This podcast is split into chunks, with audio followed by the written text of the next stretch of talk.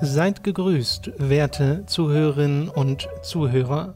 Sie erwarten sicherlich schon gespannt den Hörbuchtipp der Woche von audible.de, den Sie kostenlos mit einem Probeabo via audible.de slash hooked abrufen können. Dieses Mal geht es unter anderem um Pferde. Und nein, nicht um Bibi und Tina auf Amadeus und Sabrina, jagend im Wind und reitend geschwind, sondern um Ach was, das können Ihnen die Leute von Audible gleich selbst erzählen. Nach dem Tod ihrer Mutter und Großmutter hat die 14-jährige Sarah nur noch ihren Großvater und die beiden teilen die große Liebe zu Pferden. Täglich trainiert der ehemalige Dressurreiter seine Enkelin und ihr Pferd. Bis eines Tages etwas Schreckliches passiert. Bu probte den Aufstand. Seine Hufe schlugen auf den Pflastersteinen Funken, sein Kopf schoss hoch. Vor ihr ließ sich Sarahs Großvater zu Boden sinken. Sie sprang vom Pferd. Papa! schrie sie und zog an seinem Arm, ohne die Zügel loszulassen. Papa, steh auf! Ein Schlaganfall. Ohne Großvater Henry bleibt Sarah allein zurück. Aus Angst, möglicherweise in ein Heim zu müssen, schlägt sie sich ohne Unterstützung durch. Doch dann kommt ihr die Anwältin Natascha auf die Schliche. Wo sind deine Eltern, Sarah? Meine Mom wohnt hier nicht. Nur ich und Papa. Mein Großvater. Und wo ist er? Sie zögerte. Im Krankenhaus. Und wer kümmert sich um dich? Sie antwortete nicht. Wie lange bist du schon allein? Ein paar Wochen. Auch Nataschas Leben läuft alles andere als rund. Seit einem Jahr leben sie und ihr Mann Mac getrennt. Doch nun ist er wieder in London und solange das gemeinsame Haus noch nicht verkauft ist, müssen sich die beiden arrangieren, was gar nicht leicht ist, da Nataschas Gefühle für ihn noch längst nicht erloschen sind. Sie erinnerte sich jetzt, wie sie unter dem noch gardinenlosen Fenster in seinen Armen gelegen und in die Nacht hinausgeblickt hatte. Ein Flugzeug war über den Himmel gezogen. Wie sie so seinen Arm auf ihrem Körper spürte und das riesige alte Haus um sich herum, war sie erfüllt gewesen von der Gewissheit, dass sie alles erreichen konnten. Trotz ihres eigenen Gefühlschaos nehmen Natascha und ihr Mann Sarah bei sich auf und es sieht danach aus, als würde ihre Liebe doch noch eine Chance bekommen. Allerdings wissen die beiden nicht, dass Sarah ein großes Geheimnis vor ihnen verbirgt. Eine bewegende Geschichte über Freundschaft, Treue und Verlust gibt's ab sofort bei Audible.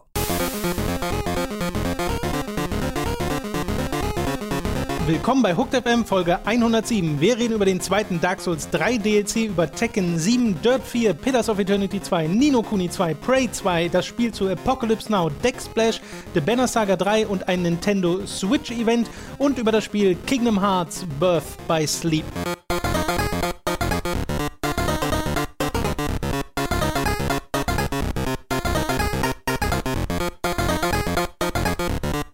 Freue mich sehr, dass wir einen Podcast machen nach einer Woche, in der endlich mal wieder Sachen passiert sind, Robin. Hm.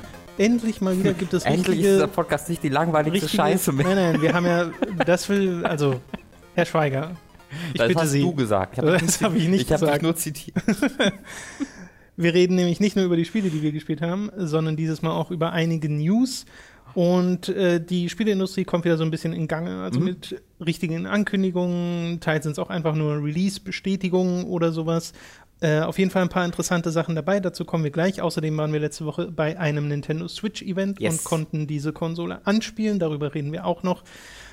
Allerdings als allererstes wollte ich mal etwas äh, benennen, das äh, traurig ist, weil nämlich ein ziemlich an und für sich wichtige und große Figur im, in der Spielebranche, in der japanischen Spielebranche gestorben ist, die, glaube ich, keiner kennt. Ach so, das habe ich gerade, glaube ich, nebenbei gesehen. Genau, ich habe das nämlich auch äh, heute in den News gelesen und dachte mir auch, okay, mir sagt der Name nichts. Es geht um Masaya Nakamura, der im Alter von 91 gestorben ist und das ist der Gründer von Nemco gewesen. Mhm. Und da habe ich mich zumindest mal ein bisschen belesen und eigentlich ist die Firmengeschichte von Nemco super interessant, weil mhm. die gibt es ja auch schon ewig. Ja. Also äh, seit den 50ern gibt es Nemco und zwischenzeitlich äh, wurden da auch mal Filme produziert. Auch, dass die nicht immer Nemco hießen, sondern ursprünglich Nakamura Publishing, also nach ah, ihm benannt. Namco.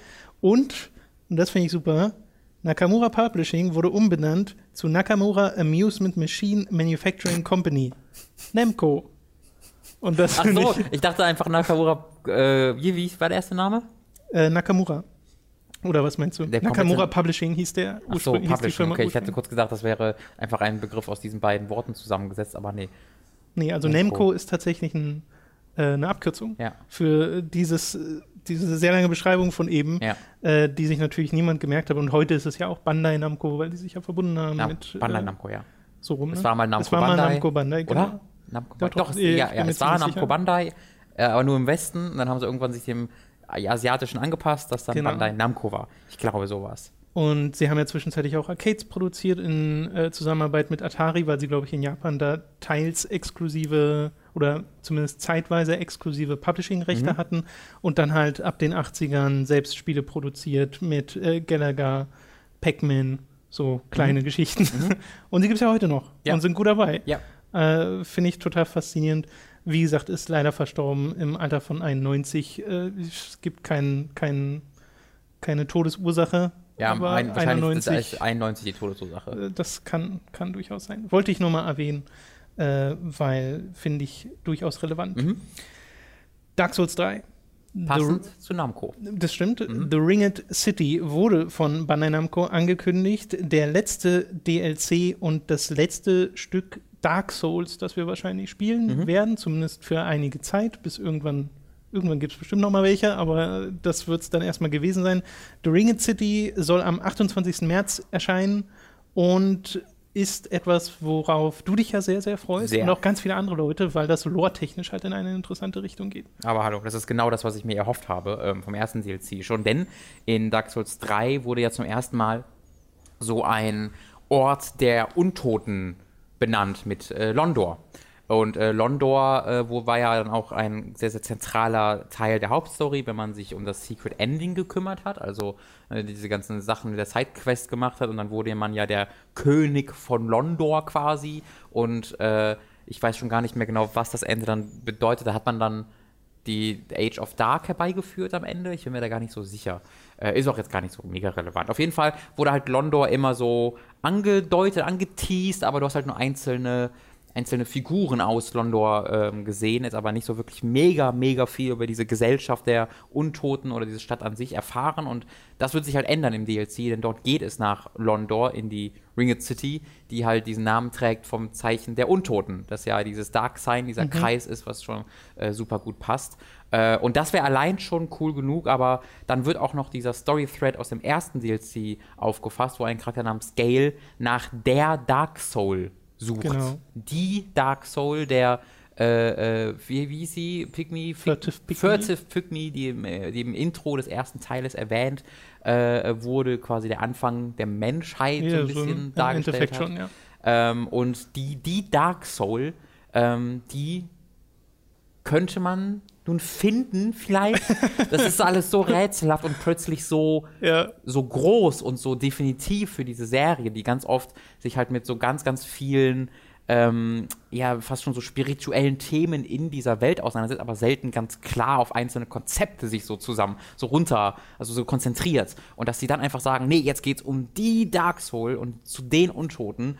Ähm, das hört sich für mich sehr definitiv an und auch diese Ankündigung war ja so ein sehr definitives, das Finale von Dark Souls so. Ja, im Ähm, Trailer wird ja auch gesagt, man geht äh, ans Ende der Welt. Ja, genau. Also das, das, das, da freue ich mich wahnsinnig drauf. Ja. Das, das, aus, aus einer Lore-Perspektive ist das so ziemlich das Interessanteste, was sie machen könnten für mich. Ich finde es aus der Perspektive auch super spannend. Ich äh, versuche meine Erwartungen da in Schach zu halten, weil ich halt den ersten DLC als Gesamtwerk nicht wirklich Mhm.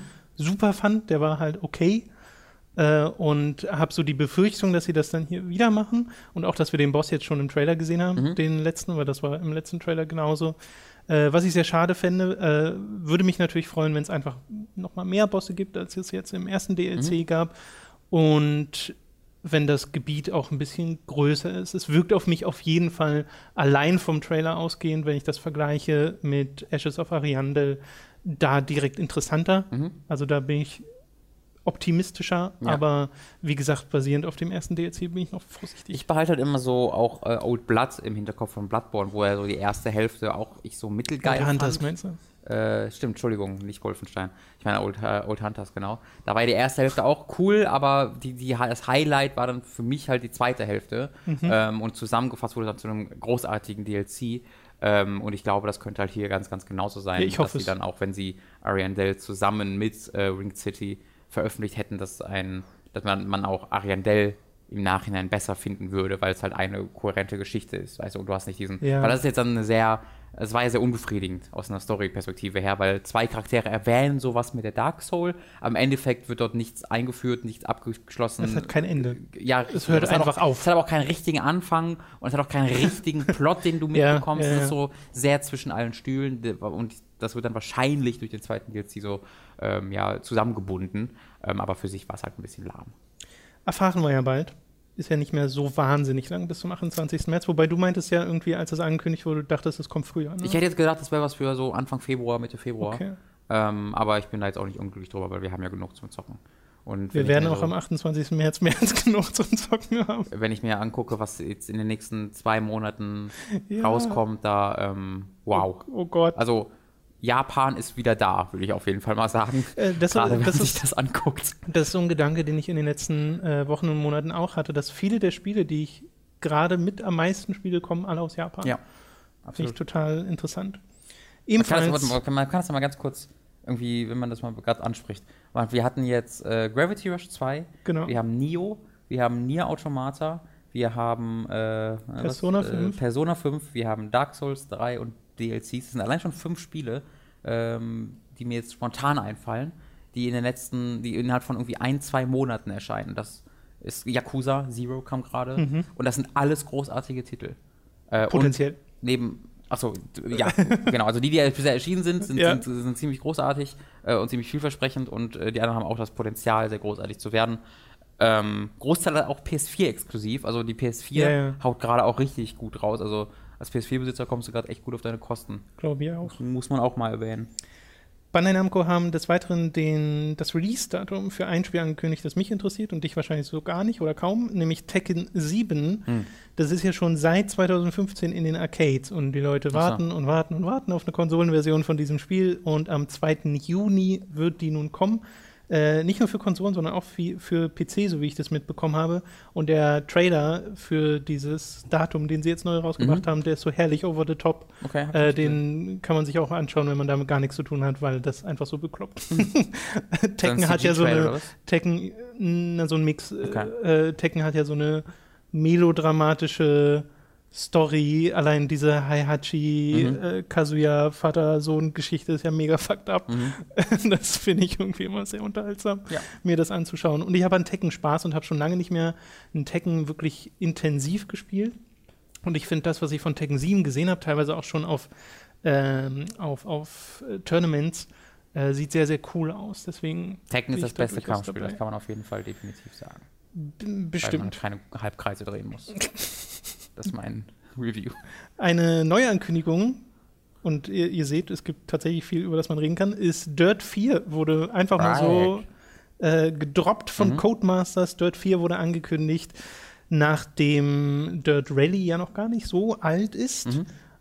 Colin McRae Dirt 3, oder das hieß ja schon gar nicht mehr Colin McRae, Dirt 3, Ja. ähm, wann waren das? 2012 oder so? Oder Boah, elf ja, oder elf sogar. Es Bin mir ist schon sicher. ziemlich lange Ja. her. Und das ist jetzt, wenn man den ersten Berichten glauben darf, denn es gibt schon Leute, die konnten das spielen, es gibt schon Gameplay-Footage und so, das ist sehr Dirt Rally. Also es basiert auf diesem Ja. Grundgerüst und es soll sich auch tatsächlich recht ähnlich fahren Mhm. zu äh, Dirt Rally, was ich ganz interessant finde, weil das ja sehr simulationslastig Mhm. war. Und äh, ja, sie haben schon die Locations genannt: Australien, Spanien, Schweden, Wales und Michigan. 50 Fahrzeuge und so weiter und so fort. Es gibt auch so einen kurzen Teaser-Trailer, der sagt einem aber gar nichts. Also sucht da lieber mal nach, nach äh, dem, dem Gameplay, was Magazine aufnehmen konnten. Ich habe mir das von GameStar angeschaut, da hast du schon ein bisschen was gesehen. Okay, hab mir noch nicht angeguckt. Bin Und äh, also sieht grafisch dann halt super aus, aber eben genauso wie Dirt Ready, aber das sah halt auch schon super aus. Fand Ja, es ist ja, es ist ja auch so ein bisschen der Kontext, in dem dann diese Game, dieses Gameplay gesetzt wird ähm, und die äh, Optionen, die du bekommst, weil ähm, ich hatte mir halt die Social Media Antworten von denen angeguckt, die sind da sehr aktiv, ähm, weil Mhm. halt ganz viel, die einen Leute sagen halt, Ja, aber oh, was ist jetzt, jetzt macht ihr aus, aus, aus äh, Colin McRae, beziehungsweise aus eurem Rallye-Reihe Dirt, ähm, wieder dieses Yeah, cool, Gymkhana, woo! Äh, und das ist doch scheiße. Und da sagen sie halt, nein, nein, Gymkhana ist hier nicht drin, äh, das ist keine Schilder durchfahren, sondern das ist ein Rallye-Spiel. Andere Leute sagen halt, ja, aber ich mag ja das Arcadige an Dirt Rally. Äh, an Dirt, Entschuldigung. Ja. Ähm, das ist doch, finde ich, auch völlig legitim. Und da sagen sie aber auch, ja, das ist aber, das soll auch noch ähm, repräsentiert werden. Ähm, und dann, damit gehen sie ja, das ist ja nicht unmöglich, ne? damit gehen sie ja quasi den Forza-Weg. Forza macht ja was sehr ähnliches, wo sie äh, sehr arcadig äh, das steuern lassen, ähm, aber du kannst auch ziemlich simulationslastig werden. Ähm, Ja. Da bin ich halt gespannt, wie sie diese Balance äh, hinbekommen, weil gefühlt war Dirt Rally noch mal mehr Simulation als Forza normalerweise ist.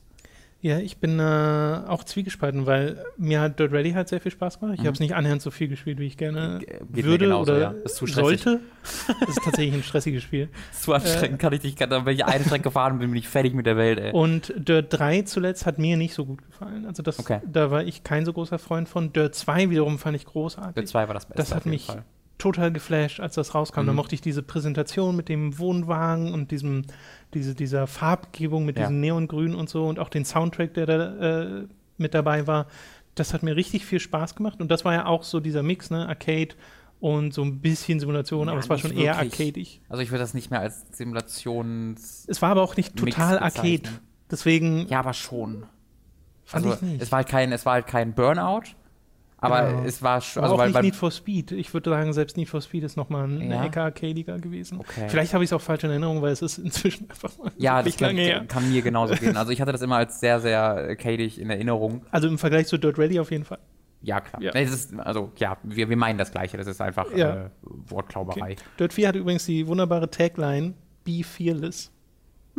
Ist ein guter Tagline, wie gesagt, weil das hat mich daran gehindert, Ja, ist ja auch der vierte Dirt. Rally spielen zu können. Oh, oh die wie Fearless. Wir hassen vier. Vier ist scheiße. Eine weitere Ankündigung aus der letzten Woche, die mich sehr, sehr, sehr, sehr, sehr gefreut hat, war Pillars of Eternity 2, das jetzt nicht gekickstartert wird, sondern über Fige, Fiege. Fige Nicht Fick, sondern Fiege. äh, mit crowdfinanziert wird. Äh, was auch den Grund hat, dass ja bei Fig war es doch so, du Nein. Fig Das du war es doch so, I, dass das du, langziehen. dass du das Ziel, was du setzt, musst du nicht erreichen, Ah. um das eingenommene Geld tatsächlich nutzen zu Echt? Ja, können. das wusste ich nicht. Äh, ich bin der Meinung, das war so Okay. der Unterschied, einer der Unterschiede zu Kickstarter, plus halt die Tatsache, dass Leute investieren können Ja. in äh, die Kampagnen.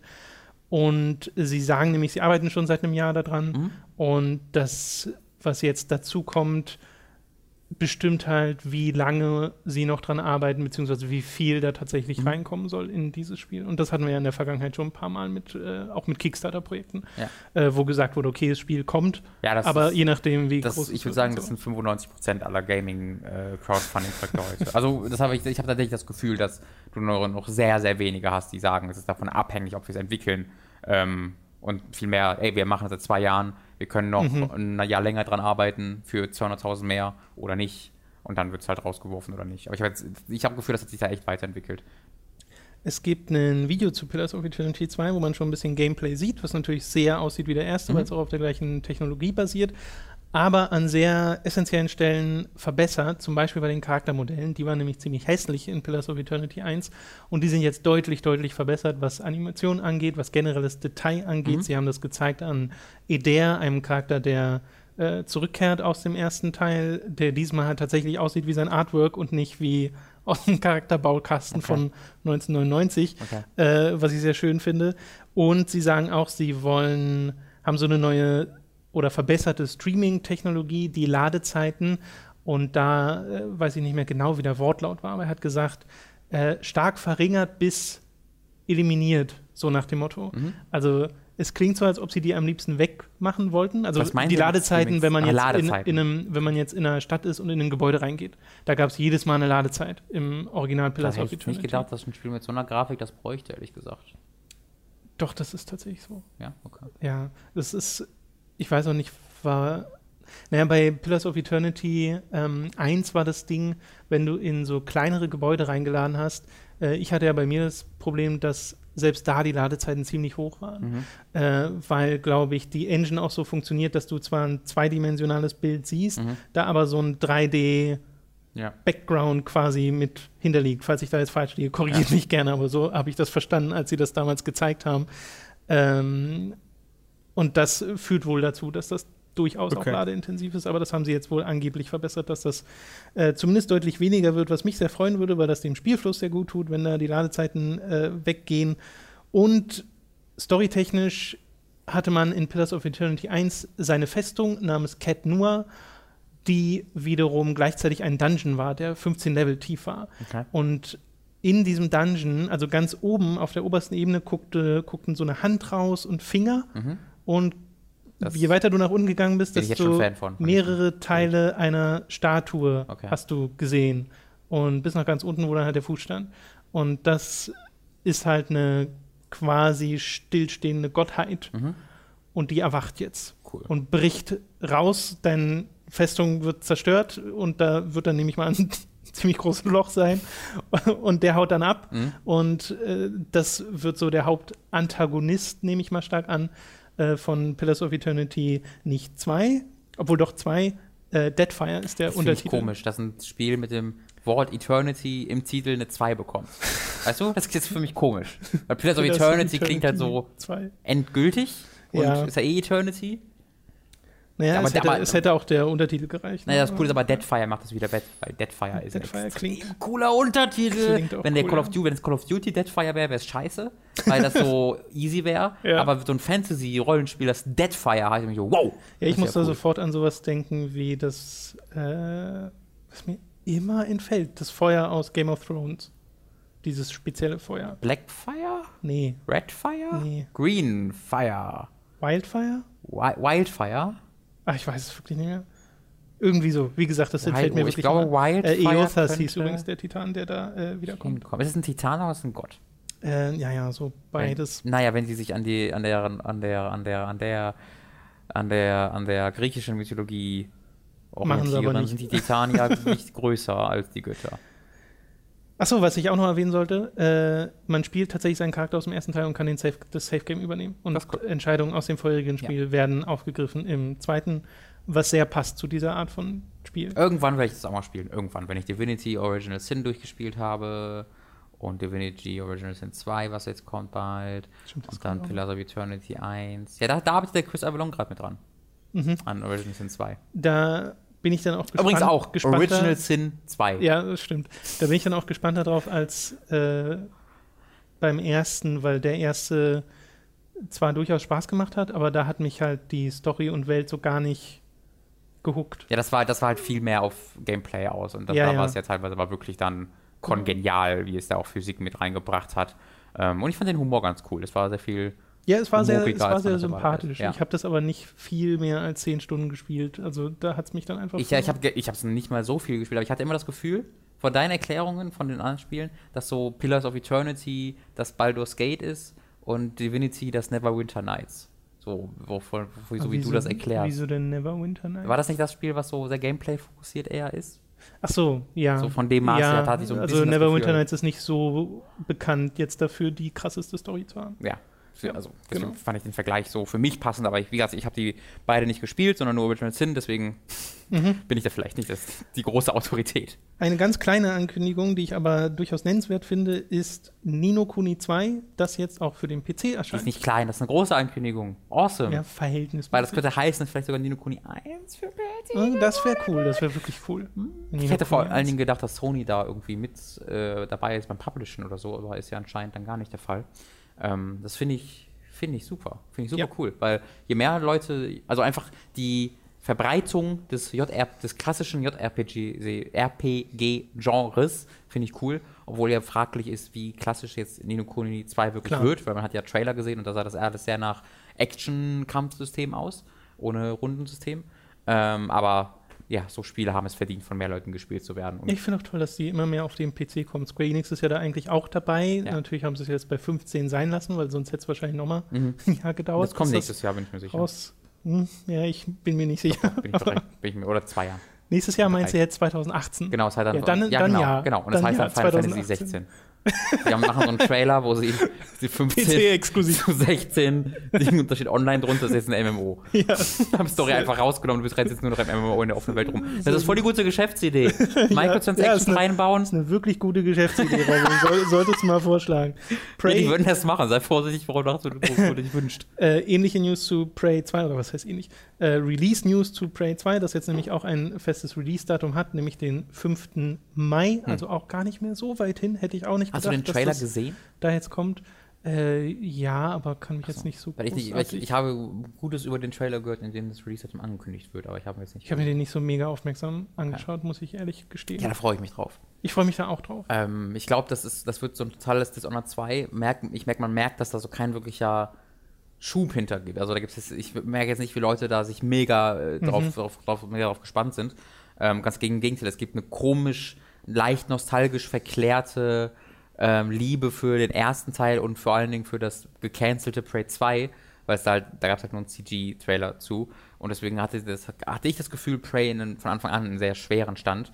Ja. Aber ich meine, es kommt halt von Arcane, die eines der talentiertesten Entwicklerstudios unserer Zeit sind, wie ich finde. Haben sie Mhm. mit Dishonored 1 und 2 bewiesen, mit, damals schon mit äh, ähm, Might and Magic, war ja, waren ja auch sie, glaube ich. Das, äh, Äh, ja, Dark Messiah. Ja, Dark Messiah, genau. genau. Das fand ich auch schon großartig. Ähm, und Arx das, Fatalis haben sie unter anderem Das ich angefangen. nicht. Das war so ein Rollenspiel, wo du Was? ausschließlich unter der Erde unterwegs bist. okay, hört sich spannend an.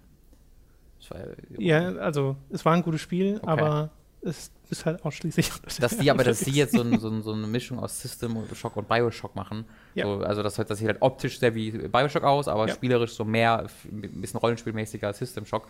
Ähm, mit so einem sehr, sehr rätselhaften, mysteriösen und wie ich finde interessanten Setup, ähm, das sie da aufbauen. Man weiß ja voll wenig über die Geschichte. Äh, da bin ich echt, echt gespannt drauf. Ich hoffe, also da, da ist es halt für mich so das größte Fragezeichen hinter, weil Dishonored 2 mich so hängen lässt von der Geschichte und den Dialogen her. Das packt mich halt so gar nicht. Mhm. Ähm, und da ja, hoffe ob ich das, halt, das kann, ja. Prey ein bisschen was mehr kann. Ja, also ich bin aber enttäuscht, wenn ich nicht am Ende gegen einen Indianer namens Tommy kämpfe. Das ist also auf jeden Fall. Man, man, ich hoffe, es gibt eine unglaublich rassistische Darstellung von Indianern. Das ist Prey für mich. Das wäre so random. In diesem How? Space-Szenario. So heißt so ein deutscher Synchronsprecher, der das so imitiert. Du, Ja. Mein Freund, du Adler, ich, how. So richtig Aber Ich peinlich. finde es so komisch, dass das Prey 2 heißt. Heißt ja mir nicht. im Nachhinein. Also, Prey. naja, oder Prey. Ja. Warum heißt das Prey? ja, das hat halt, also, die haben halt eine Marke rumliegen gehabt und dachten sich, Ja, ist wirklich. das ist Uns ist kein neuer Name eingefallen. und es hat halt was, und es ist im Weltall auch. Ja, aber Prey klingt halt. Prey, wenn ich nur Prey höre, Ja. ohne Kontext, denke ich eher an sowas wie Turok. Weil das ein, Wort ist. Ja, Prey. So. Aber es gibt, aber warum denkst, du Heute- da, warum denkst du da nicht zuerst an Prey? Also Nein, ich meine, wenn es diesen Kontext nicht gäbe. Natürlich Ja. denke ich jetzt zuerst an das erste Prey, aber Ja. Prey finde ich ist jetzt nicht unbedingt Aber die ein hatten ja Sci-Fi-Name. Aber, jetzt, aber es gibt ja Kontext für den Namen, ne? dass die halt ge ge geerntet werden, quasi die Menschen. Natürlich, Das wird ja. ja. wahrscheinlich dann ähnlich sein, dass dann die schwarzen Blobs Menschen in Kaffeetassen verwandeln wollen, damit sie aus denen trinken können. Das sind so. mal Menschen gewesen, ja, bestimmt Das sind mal. sowas. Oh, oh, sowas- es gibt einen Zusammenhang zum ersten Teil. So- das sind die Menschen. Der, die schwarzen Blobs sind Tommy und der Opa, die da am, äh, am Anfang. Der Opa wird ja am Anfang ja zerschnetzelt, irgendwie habe ich in Erinnerung. Oder irgendein Kumpel von dem in der nee, Bar. nee, es ist schon der Großvater, der da diese, in diese Maschine. Ja, genau. Und dann werden die zu wird. schwarzen Blobs und ich, genau, das ist eine gute Idee. Hm. Und dann kommt der Last Guardian nämlich und der wird nämlich von davon kontrolliert. Und dann, ist Apocalypse Now, nämlich das nächste Thema, von äh, dem wir jetzt gleich sprechen werden, Mhm. ein Kickstarter, ein offizielles Spiel zum Film Apocalypse Now, Mhm. äh, abgesegnet von Francis Ford Coppola, Mhm. äh, hat ein Kickstarter-Ziel von 900.000 Dollar, hat das, als ich das letzte Mal geschaut habe, noch nicht mal annähernd erreicht, Mhm. äh, ist also da auf einem steinigen Pfad, so wie es aussieht. Klingt aber von dem, was sie vorhaben, durchaus interessant, weil sie machen keinen Shooter aus Apocalypse Now, Mhm. sondern äh, in eigenen Worten ein Spiel mit Survival und mit Horrorelementen, was für mich ja klingt nach einem Survival-Horror-Spiel und RPG-artiger Erzählung, das heißt mit Entscheidungen, die du treffen sollst, die dann auch das Spiel beeinflussen. So, ich will kurz mal erwähnen, wie lange habt ihr über schwarze Blobs gesprochen und ich, hab plötzlich, ich sehe plötzlich, dass meine Hand halb schwarz ist äh, das kann Öl riecht. Das kann von dem Mikro-Dingern kommen, weil da ja so ein bisschen Von den Mikrodingern? Ja, weil in diesen Metallschienen hier. Oh, läuft das aus? Öl Ich hoffe nicht, dass meine Klamotten gerade zu. eigentlich nicht. Stört Also das werden. läuft ja nicht aktiv aus, das kommt ja nur vom Anfassen. Behalte aber mal dein Mikro auf und äh, guck Warte, nach guck, dem. Kannst du mal kurz sagen, wo das ist, Tom? Warte. Stop oh it. Es hört nicht auf. Ah. Hallo. Und das sind, da sind Leute dabei, die unter anderem an Gears of War mitgearbeitet haben, die an Fallout New Vegas mitgearbeitet haben in der Vergangenheit, also jetzt keine kompletten Newcomer und die ein Entwicklerstudio namens Erebus LLC führen. Was ich auch interessant finde, sie haben Leute wie den Josh Sawyer von Obsidian als Designberater mit Ja. dabei. Und Josh Sawyer ist unter anderem der Creative Director gewesen von Pillars of Eternity. Ja.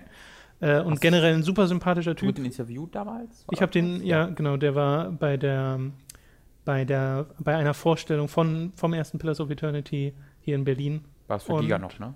Nee, nee, das war schon bei Hooked. Okay. Genau, weil ich hatte ja eine Vorschau zu Pillars of Eternity gemacht, ganz am Richtig, Anfang. richtig. Äh, und So da lange konnte her. ich ihm unter anderem auf Ja, aber wir sind an einem Punkt angekommen, wo wir unser, wo ich meine eigenen Content vergesse, weil es uns zu Ja, lange so, gibt. was zu lange her ist. Voller ne? Erfolg. Sehr gut. Wie findest du das, dass da ein Spiel kommt Äh, zu Apocalypse Now? Ich würde also, ich würde sagen indifferent.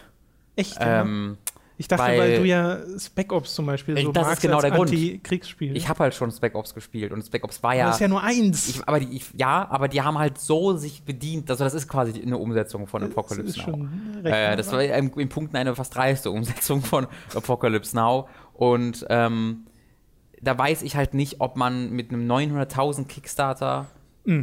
da was, also das, das, das wirkt für mich zu klein, um dem gerecht zu werden.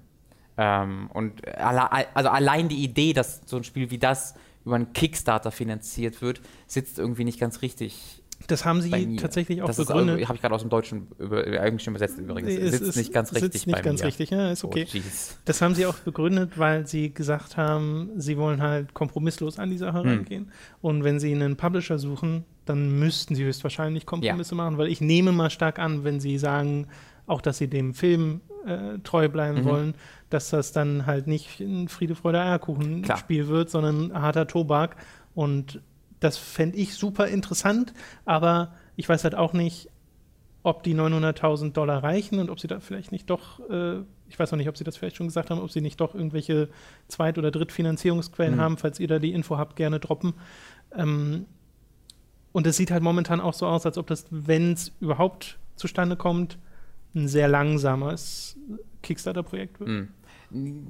Ich befürchte halt, dass man dann wirklich so Apocalypse Now in Pillars of Eternity Grafik hat. Und das, das ist, Nee, nee, es ist schon, also das hat man ja ein bisschen gesehen zumindest. Das Ja. ist dreidimensional. Ja, aber 900.000 Dollar.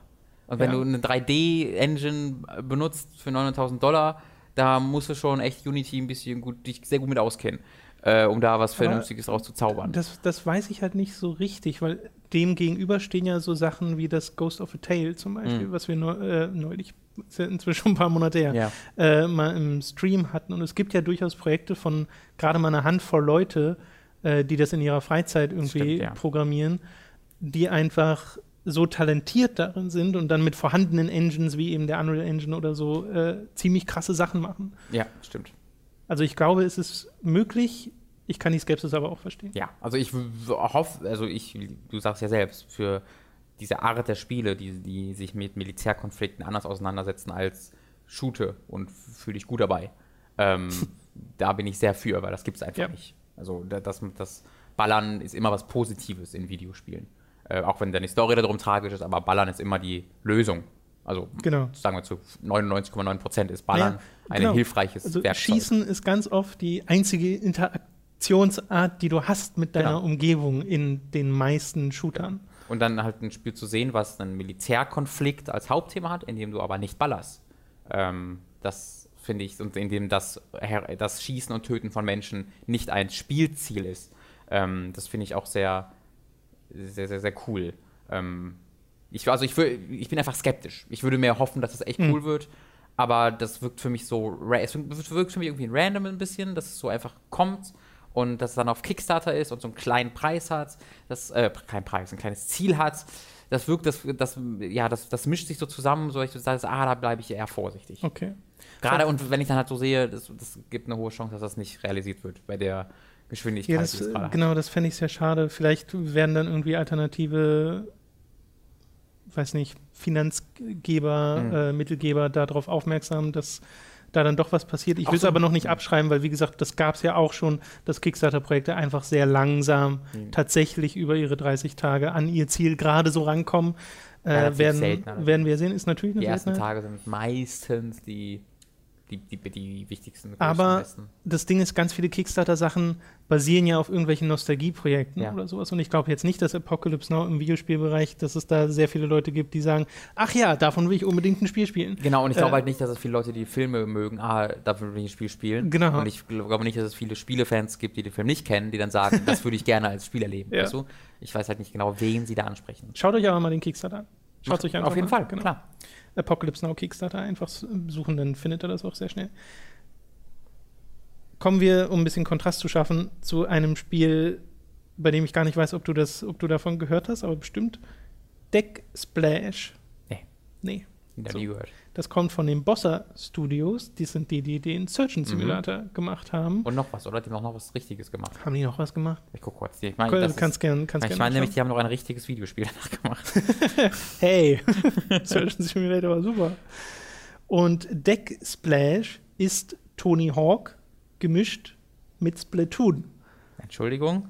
Das ist, also es gibt einen Trailer davon, wo man ein bisschen was vom Spiel sieht. Du fährst Skateboards ohne Fahrer, also wirklich nur das Skate- Okay. Skateboard durch Arenen, kämpfst drei gegen drei und deine Skateboards äh, haben die Fähigkeit, Farbe in dieser Arena zu verteilen. Die, also, schießt du oder einfach da, wo du lang fährst? Äh, es sah so aus, als ob das immer beim Aufprall oder so passiert, weißt du? Ja. Und es ist halt wirklich dieses Platoon-Prinzip, dass du quasi diesen Turf-War-Modus hast und so viel einfärben musst, also mehr einfärben musst als das gegnerische Mhm. Team.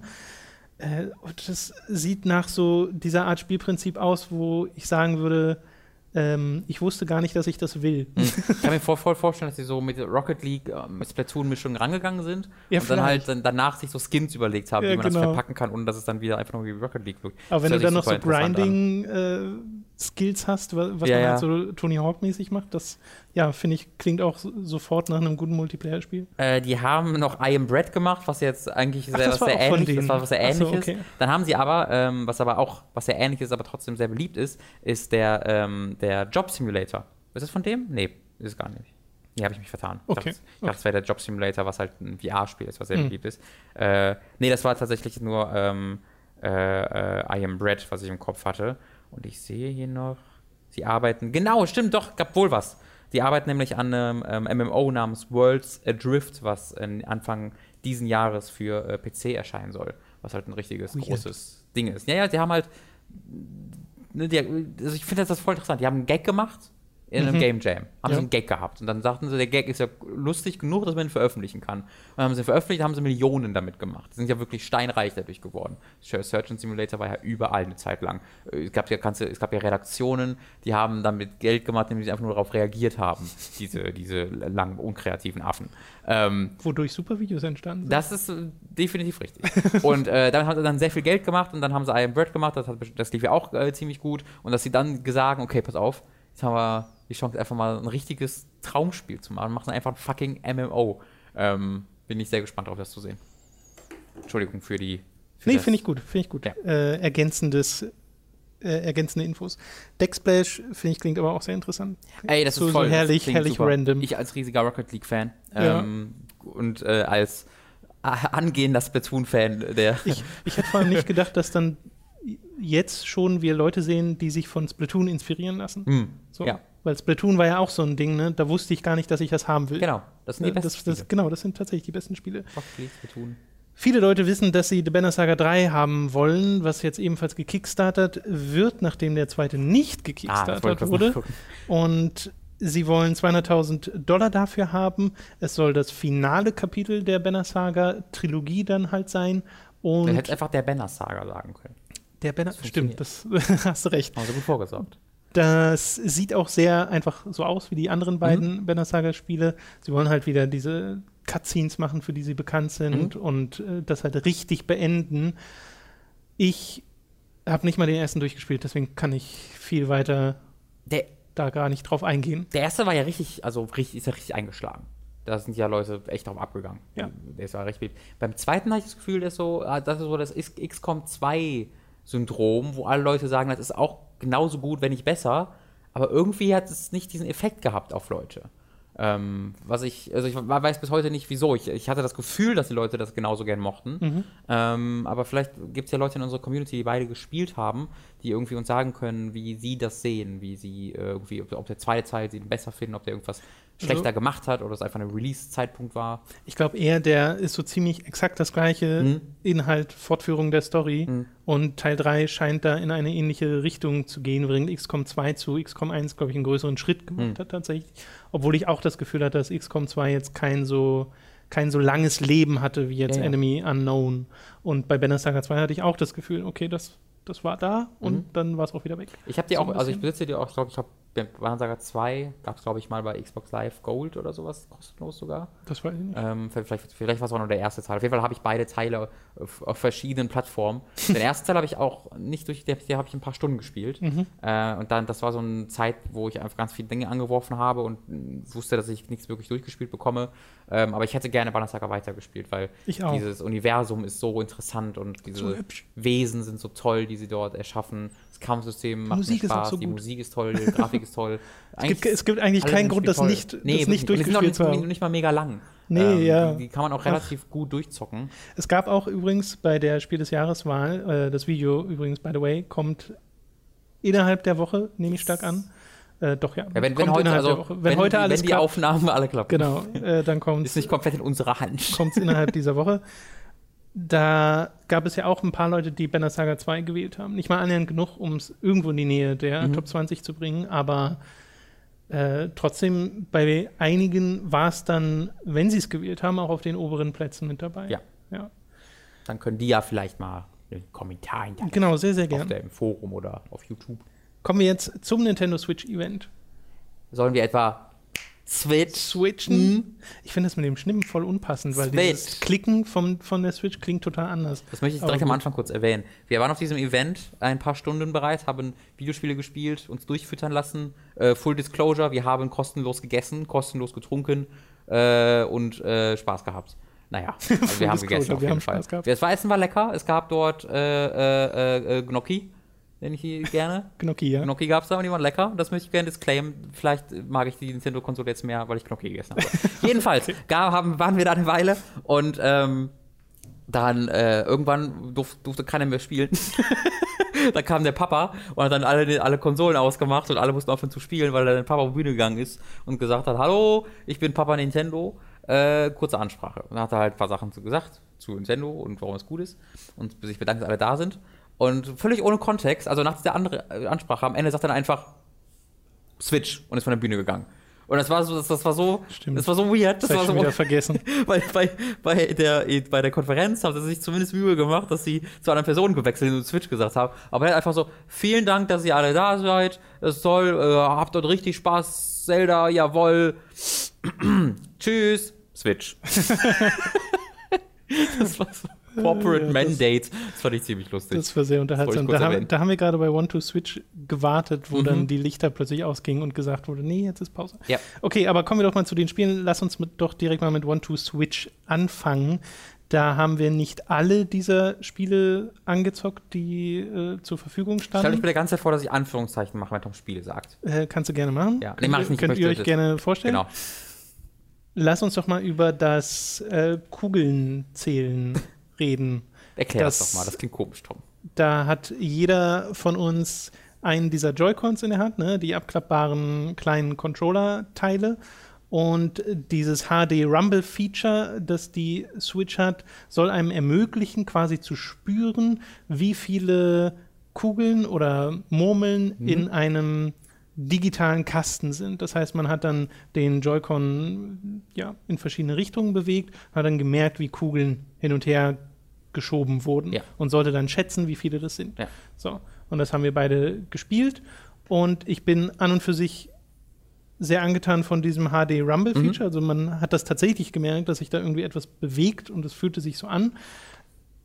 Ich hatte jetzt noch nicht das Gefühl, dass das so präzise ist, dass ich wirklich sagen konnte, wie viele Kugeln da drin sind. Ja. Weil manchmal hat es sich angefühlt wie vier Kugeln und ich hätte auf den Tod schwören können, es sind vier Kugeln Ja. und es waren zwei. Mhm. Äh, und das, ja, das ist komisch. Das ist so, genau, das ist eigentlich ein cooles Feature, aber nicht ganz genau genug, damit auch das funktioniert. Wobei dann die Frage hat, wofür funktioniert es dann?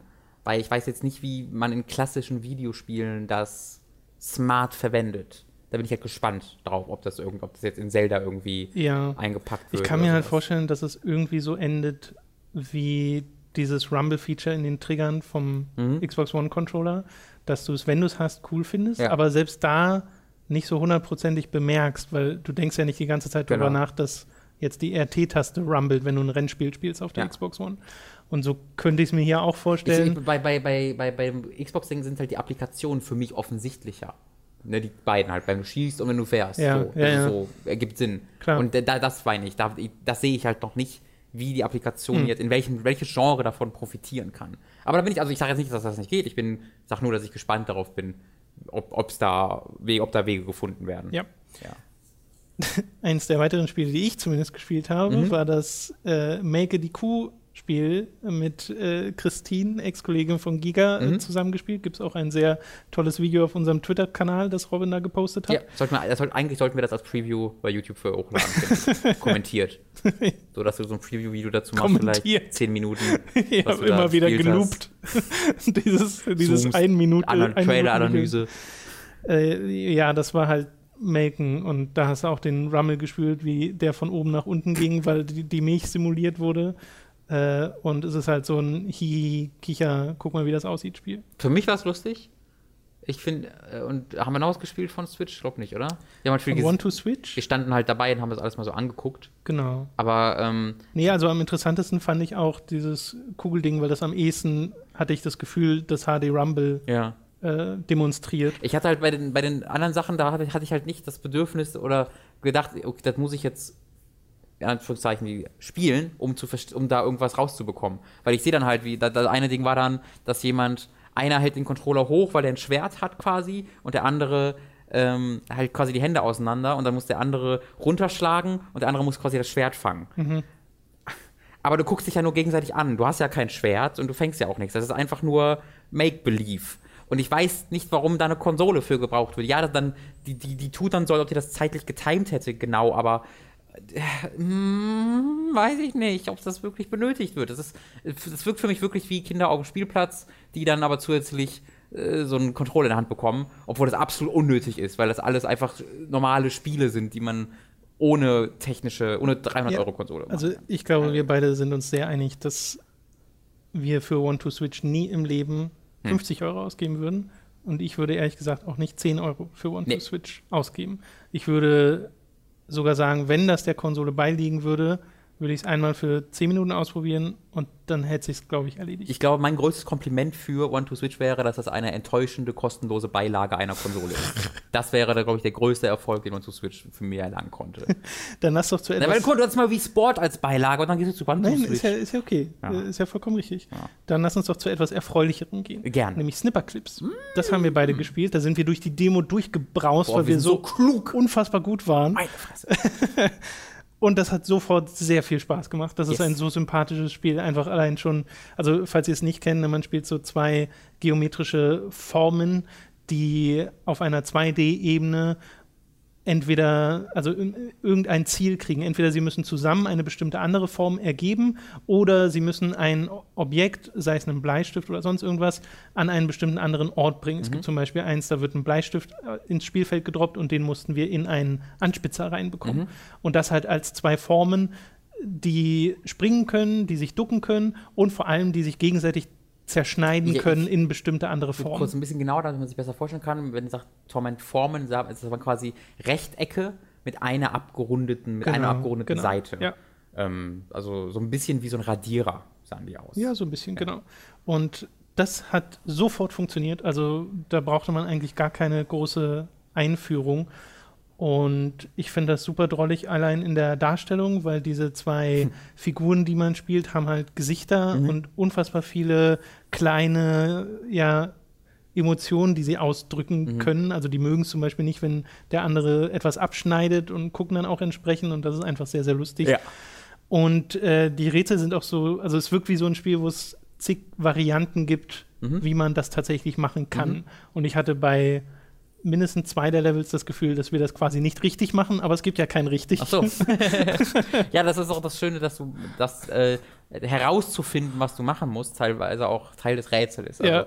Es äh, sagt dir dann nicht, hey, mach das und das, sondern du musst dir angucken, was für Knöpfe du hast und mal, mal drücken, gucken, was passiert. Ähm, das waren nur die ersten fünf Level. Das kann echt, echt, echt, echt cool werden. Gerade als so ein Let's Play-Streaming-Spiel kann man da viel Freude mit haben. Ähm, das ist ein richtig cooles, cooles Ding. Genau, aber Bisher mein Lieblingsding, was ich da so gesehen habe, tatsächlich. Mag ich sehr gern. äh, gehört bei mir auf jeden Fall auch dazu.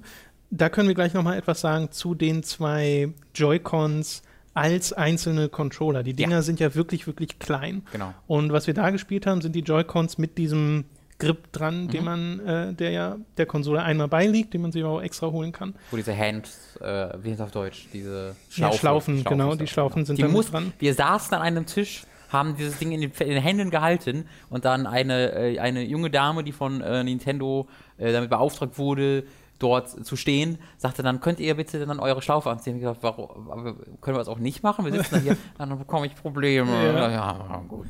Ja, ja, da gehen sie auf Nummer sicher. Das ist so Nintendo. Das ist sehr Nintendo. Aber mein Gott. Ja. Und ich hatte ne, ich hatte nicht so viele Probleme wie du mit dem Controller an und für sich, also Mhm. mit der Haltung. Äh, hatte aber auch den Vorteil, dass ich den hatte, wo der Analogstick eher mittig ist und da hatte das Gefühl, dass das eher ein Vorteil war, weil ich meinen Daumen nicht groß anwinkeln musste, um an den Analogstick zu kommen. Was ich aber auch nicht gut finde und du ja auch nicht, sind die Schultertasten von diesem kleinen Controller, gerade mit dem Grip dran, weil sich das total wackelig Die angefühlt hat keinen hat. Also festen Druckpunkt. genau, keinen festen Druckpunkt und waren auch einfach nicht fest. Ja, die, in haben halt ihrer Fassung rumgerüttelt. Genau, die, die haben halt rumgewackelt und das fühlt sich halt nicht gut an. Das fühlt sich dann eher billig an, was eigentlich sehr schade ist, weil die Controller an und für sich, und dazu kommen wir sicher später auch nochmal, auch wenn man die Switch so in der Hand hat mit beiden Controllern dran, das fühlt sich immer super wertig Ja. an. Und das dann aber so gar nicht mit diesen kleinen Schultertasten, die man auch nicht einfach erreicht. Es kam bei mir noch dazu, ähm, dass die, äh, die eigentliche Schultertaste, wenn du die quasi gerade hältst, ähm, ne, also die, was ja kein, das ist ja auch nicht analog, aber diese große Schultertaste trotzdem, ähm, die ist dann ja quasi, wenn du es seitlich hältst, an der, am linken Ende des Controllers gewesen bei mir. Und du hältst das ja quasi am rechten Ende und am linken Ende mit deinen beiden Händen fest. Und dann, das bedeutet dann, dass diese Schultertaste die ganze Zeit gegen die Innenseite meiner Hand gedrückt hat und ich die ständig gedrückt habe. Die hat natürlich keinen Effekt gehabt, weil die ja deaktiviert wird in diesem, in diesem Modus. Aber trotzdem habe ich ganze Zeit eine Taste gehabt, gegen die ich gedrückt habe und die so komisch mir gegen die Hand gedrückt hat. Das hat sich einfach nicht so angefühlt, als ob ich gerade einen Controller es hat sich angefühlt, als ob ich irgendwie einen 360-Controller falsch rumhalte, weißt du? Oder irgendwie Ja. einfach etwas Mehr als nicht ob man irgendwie einen, einen NES-Controller hat, der an der Seite halt random einen Button hat. Ja, ja, ja richtig. Es hat sich halt nicht angefühlt, ob das so richtig wäre. ähm, Ja. Und ja, ich fand, also die, der Analog, also es hat ja auch kein D-Pad, muss man natürlich dazu sagen. Es hat ja Mhm. dann einfach nur vier Knöpfe, zwei Schultertasten und den Analogstick, der sehr mittelmäßig genau war, finde ich. Also das war so ein, ich hatte echt Probleme damit, so gen kleine, genaue Schritte zu machen. Mhm. Die Dead Zone war da irgendwie ein bisschen komisch, ist aber alles fixbar. Ähm, Genau, der war halt bei mir an der linken, äh, am, an der linken Seite des Controllers, anstatt wie bei dir in der Mitte. Das war halt sehr ungemütlich. Also das, dieser, dieser sehr kleine Controller war sehr ungemütlich und die Knöpfe waren nicht gut zu drücken und der andere Knopf war im Weg. Das war, oh, das war nicht so gut.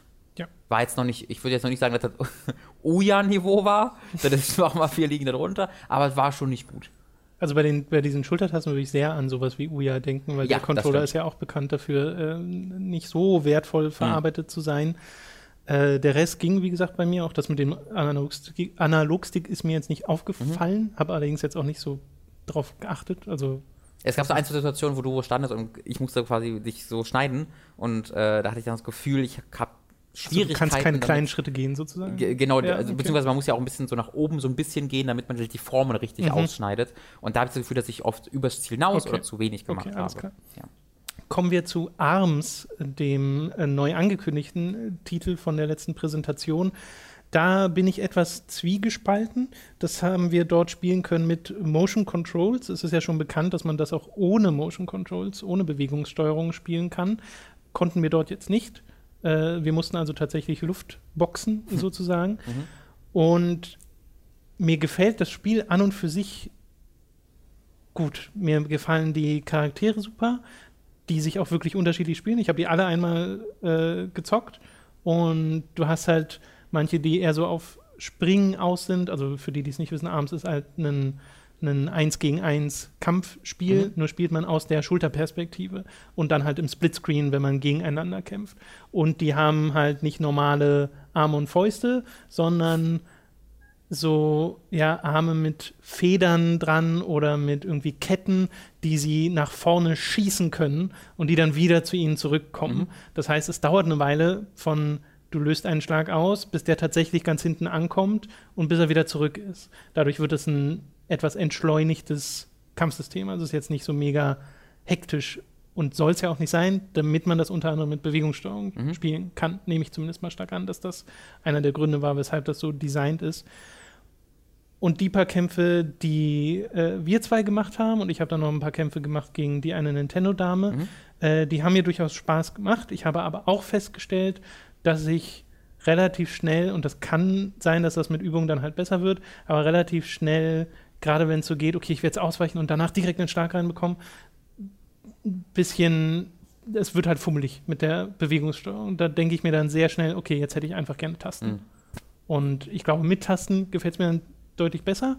Allerdings kommt es dann darauf an, ob es dann nicht zu langsam ist. Ja. Das ist so meine große Frage, ob das auch als äh, Kampfspiel gut funktioniert, wenn man es einfach ganz normal mit Tasten steuert, ob Mhm. das irgendwie nervig wird mit diesen eher langsamen Schlägen oder ob das vielleicht sogar ganz cool ist, weil es dadurch ein deutlich methodischeres, taktischeres Spiel wird. Ja, da kann ich dir insgesamt äh, genauso zustimmen. Ähm, was ich hatte, ein Problem war, dass wenn wenn man dann halt so boxt wirklich, dann, was ich, dann will ich halt auch so links, rechts, links, rechts machen, Ja, das so genau. ein Gefühl. Und das Problem dabei war, wenn du links und rechts gleichzeitig machst, machst du einen Grapple-Move, also Ja. du greifst die Gegner. Und der hat bei mir jedes Mal, wenn ich schnell hintereinander links und rechts geschlagen hat, hat er das immer als Greif-Move interpretiert. Ich habe es auch ein paar Mal aus Versehen gemacht, Ja. dieses Greifen. Und das sind halt Das sind diese typische kleinen- genau, Bewegungssteuerungsprobleme. Deswegen, wie gesagt, falls ich das, äh, oder wir, wir werden das ja dann zum Launch spielen. Also ich nehme mal ganz stark an, dass wir Review-Exemplare davon bekommen Ja. werden äh, für die Spiele. Dann werde ich das wahrscheinlich ziemlich schnell auf normale Steuerung umstellen. Hm. Und ich bin vor allem da sehr gespannt, wie der Umfang aussieht, weil wenn das wirklich nur das ist mit den fünf Charaktere und so, ich weiß nicht, ob da schon was gesagt wurde, ich habe jetzt nicht nochmal extra Mhm. nachgeschaut. Äh, von daher auch da gerne Korrektur, falls ihr da schon mehr wisst. Äh, dann wäre es mir zu wenig. Also da hätte ich schon gern irgendeine Form auch von Singleplayer-Modus, freischaltbare Charaktere, weil fünf Leute ist halt nicht so viel. Ja. Gut. Lass uns über Zelda reden. Breath of the Wild. Lass das ist uns, das. das ist wie so, ein- wie so ein Rollenspiel. Lass uns über Zelda reden.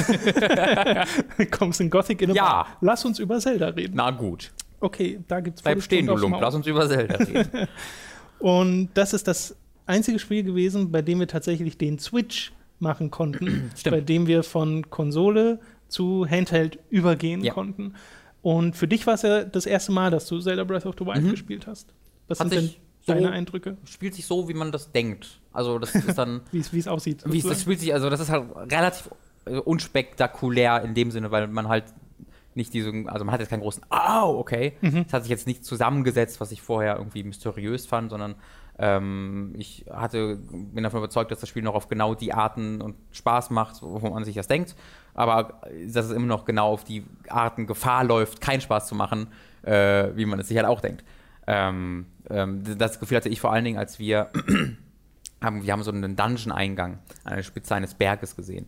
Und äh, da muss man dann hochklettern. Äh, und das Klettern funktioniert ja an jeden Oberflächen. Äh, du hast aber eine sehr, sehr kleine Ausdaueranzeige, wie ich fand, die war sehr kurz. Äh, und du kletterst sehr langsam. Ähm, und das in Kombination miteinander kann, also da sehe ich mich sehr schnell, dass das ermüdend werden kann. Wenn ich dann so einen hohen Berg sehe und sie, das war ja auch so designt. Sie hat dann immer wieder Plattformen äh, beim Hochklettern Dass man gesetzt sich erholen kann. dass du dich erholen kannst. Genau, so, das war so vorgesehen, dass du daran da hochkletterst.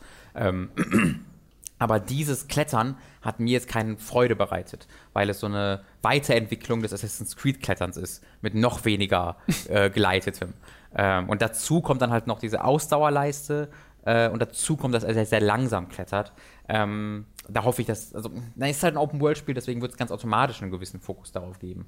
Ähm, aber da hoffe ich halt, dass man wirklich ein, Kernspiel hat, wo man sich darauf konzentrieren kann, auf das Erkunden und auf das ähm, also auf das Erkunden von Dungeons meine ich in diesem Falle, auf das Kämpfen, auf das Lösen von Rätseln, dass dieses, dieser Teil des Spiels nicht zu sehr in den Mittelgrund rückt.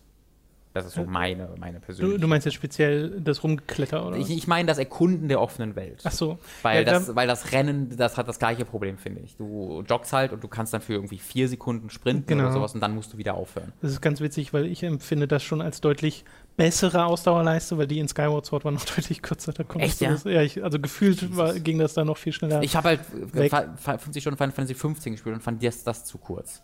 Ja, ja, Ich ja. finde ehrlich gesagt alles zu kurz, was nicht unendlich ist. Weil wenn Ja. du mir eine große offene Welt gibst, wo ich rennen soll, lass mich doch unendlich lang ja, rennen. genau.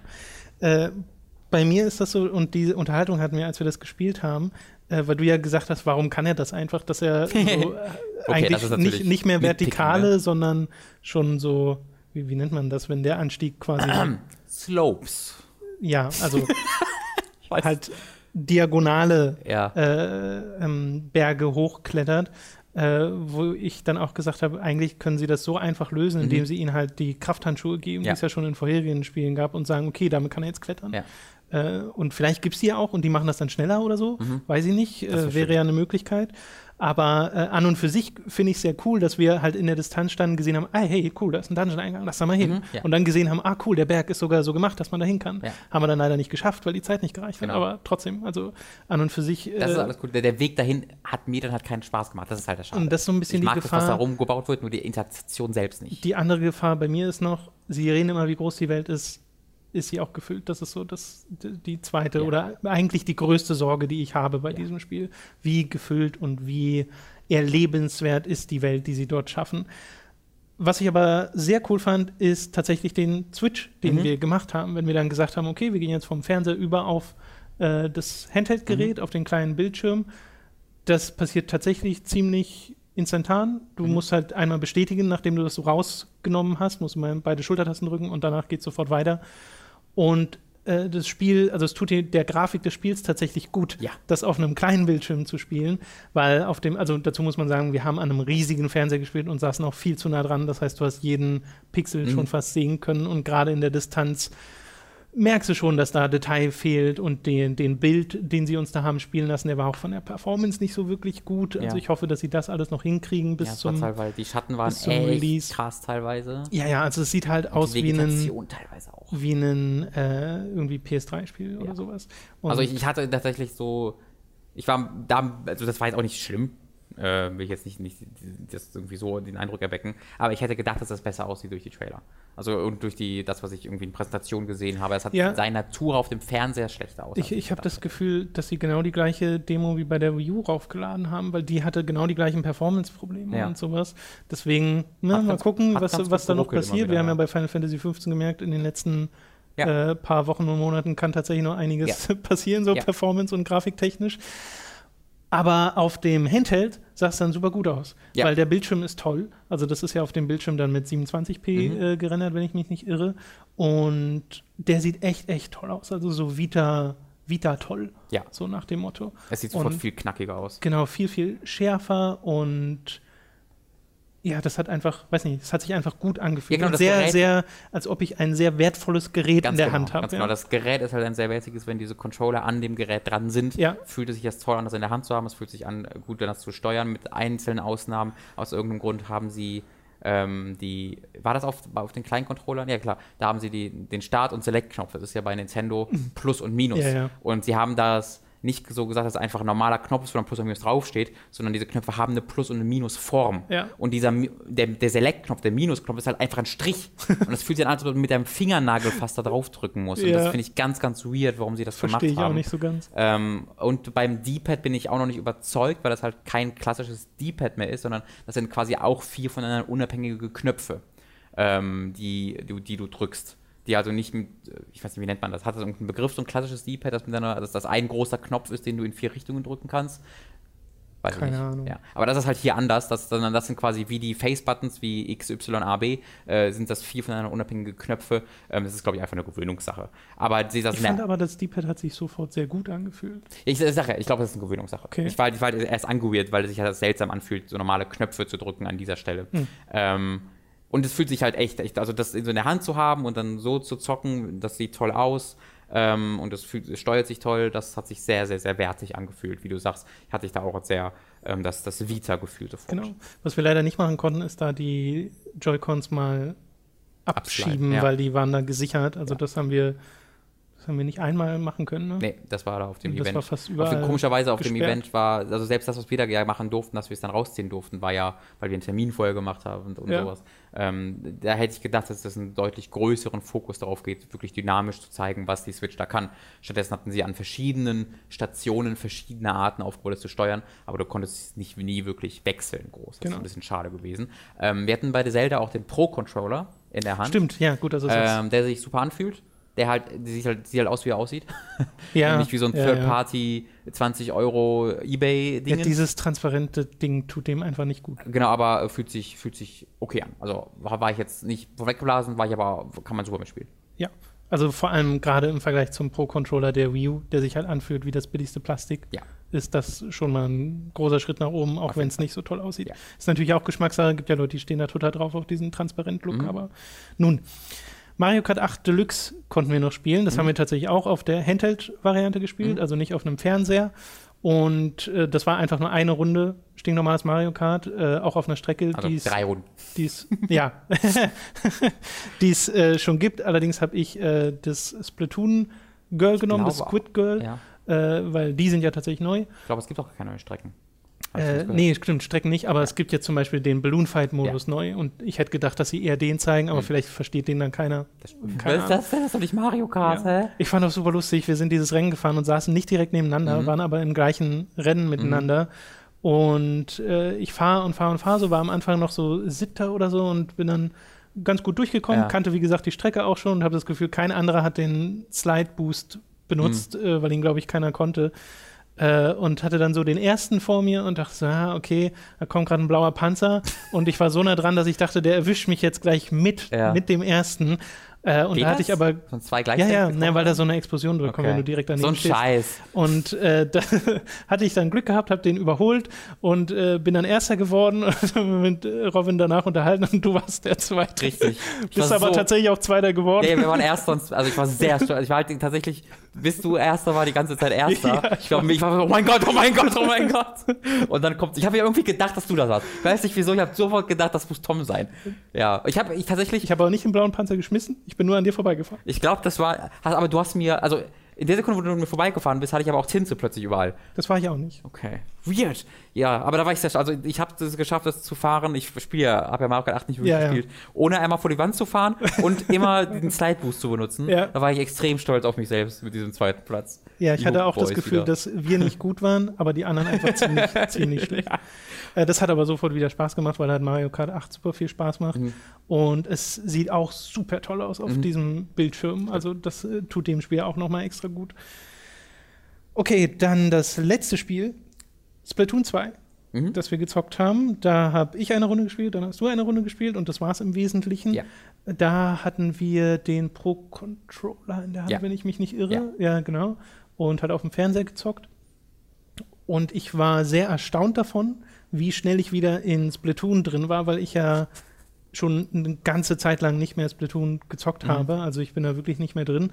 Aber dieses, äh, diese halb Analogstick, halb Gyrosensor-Steuerung ging sehr schnell wieder wie, also weiß nicht, als ob ich das nie verlernt hätte. Mhm. So. Und äh, da war ich sehr froh drüber. Also den Gyrosensor, den gibt es natürlich auch im Pro-Controller. Äh, ansonsten hat sich halt angefühlt wie Splatoon. Also wirklich eins zu eins Splatoon-Gameplay mit dem Mhm. Unterschied, dass sich jetzt halt eine Leiste auflädt, mit der du dann einen Super-Move machen kannst. In unserem Fall war das so ein, du bleibst stehen, visierst ein paar Leute an und dann gehen so wie so Mörserraketen hoch und die splatten dann die anderen. Wenn, sie, auch nicht wenn sie sich nicht zu weit weg bewegen ja, in der Zeit. da war ich ganz enthusiastisch und dann hat es niemanden getötet. ja. Äh, hatte ich auch sofort wieder Spaß dran. Aber wie gesagt, das fühlt sich wirklich eins zu eins an wie Splatoon. Mhm. Weil auch da dieses, und darüber haben wir uns ja auch schon äh, beim letzten Mal unterhalten, ne, muss das Splatoon 2 heißen und so, da kann man ja von halten, was man will. Äh, es ist halt einfach genau dieses Gameplay. Ich muss Und- das erstmal noch lernen. ja. Ich habe mich halt gefühlt wie Mama, die das erste Mal einen Ego-Shoot in der Hand hat. ähm, wo so ganz, ich war ganz so damit beschäftigt, zu, ich habe halt immer den rechten Stick dann nach oben gedrückt. Ja. Und dann, immer- das waren immer so zwei Sekunden, wo ich, ach so, nicht stimmt, gar nicht. Und dann war ich so darauf konzentriert, die Steuerung zu Kopf zu behalten, dass ich vergessen habe, dass ich ja auch den, die Wände beschießen muss. Und dann war ich wieder tot. dann, boah, das ist total anstrengend, das zu lernen. Aber wie gesagt, ich, ich mag Splatoon voll gerne. Ich kann es nur nicht. Aber das liegt einfach daran, weil ich nicht das, viel gespielt habe. das kommt ja noch, genau. Ja. Ja. und ich glaube, ganz viele Leute haben halt Splatoon auch auf der Wii U logischerweise nicht mitbekommen, Mhm. weil die Wii U nicht sich so stark verkauft hat. Ich hoffe, das bekommt ja eine zweite Chance, denn zumindest der Start der Switch sieht so aus, wird deutlich erfolgreicher als der der Wii U, weil das ja, ja, mm, mm, mm, die Wii U war auch sehr erfolgreich zum Start. Die, jede War die Nintendo, ja, jede? Nintendo-Konsole, der, die war auch ausverkauft und sowas. Jede Nintendo-Konsole ist verkauft, äh, ausverkauft zum Anfang. Okay, also das muss noch nichts heißen, Ja. aber trotzdem, das gefühlt haben, wissen mehr Leute Bescheid zumindest. Kann natürlich auch nur ein subjektiver Eindruck sein. Wird sich dann zeigen mit der Zeit. Ja, ich habe sehr, also ich spüre in mir sehr die Wii U. Ich, ich habe so ein sehr ehrliches Gefühl, wie das ankommt und wie Leute nicht so wissen, was es ist, so wirklich. Ähm, und das halt nicht so Aber wirklich. wissen Leute nicht so wirklich, was es ist? Weil also ich weiß es nicht. Ich weiß, Mal gar ich, nicht. ich, also ich weiß jetzt, was sie, was sie macht, mehr als bei der Wii U. Aber du hast also, du hast halt immer die, die, die, die Switch. Und Das habe ich nach diesem Anspielsession mehr als zuvor im Kopf gehabt. Die hat halt keine Identität. Ich weiß nicht, was das Ziel der Switch ist. Ähm, die Wii hat halt dieses, ne, wir, macht, wir, wir öffnen uns jetzt, wir sind dieser Casual-Markt. Die Wii U hatte für mir nicht das Gefühl, wir gehen zurück zum Hardcore. Das hat halt nicht so wirklich geklappt, aber ich hatte das Gefühl, dass Nintendo mir damit sagen wollte, wir konzentrieren uns wieder auf, auf, auf die Hardcore-Gamer in an großen, großen Anführungszeichen. Bei Switch habe ich jetzt das Gefühl, wir machen jetzt alles, aber nichts richtig. Und da war, also, da, da, da, ich, hab- ich sehe keine Vision gerade. Das ist so Okay. mein Problem. Ich könnte jetzt niemandem sagen, kauf dir die Switch, weil. Weil ich selbst nicht so wirklich weiß, warum ich jetzt die Switch kaufen soll. Weil die ist nicht so ein richtiger Handheld, die ist nicht so eine richtige Heimkonsole. Sie hat nicht so richtige äh, neue Spiele, sondern viele alte.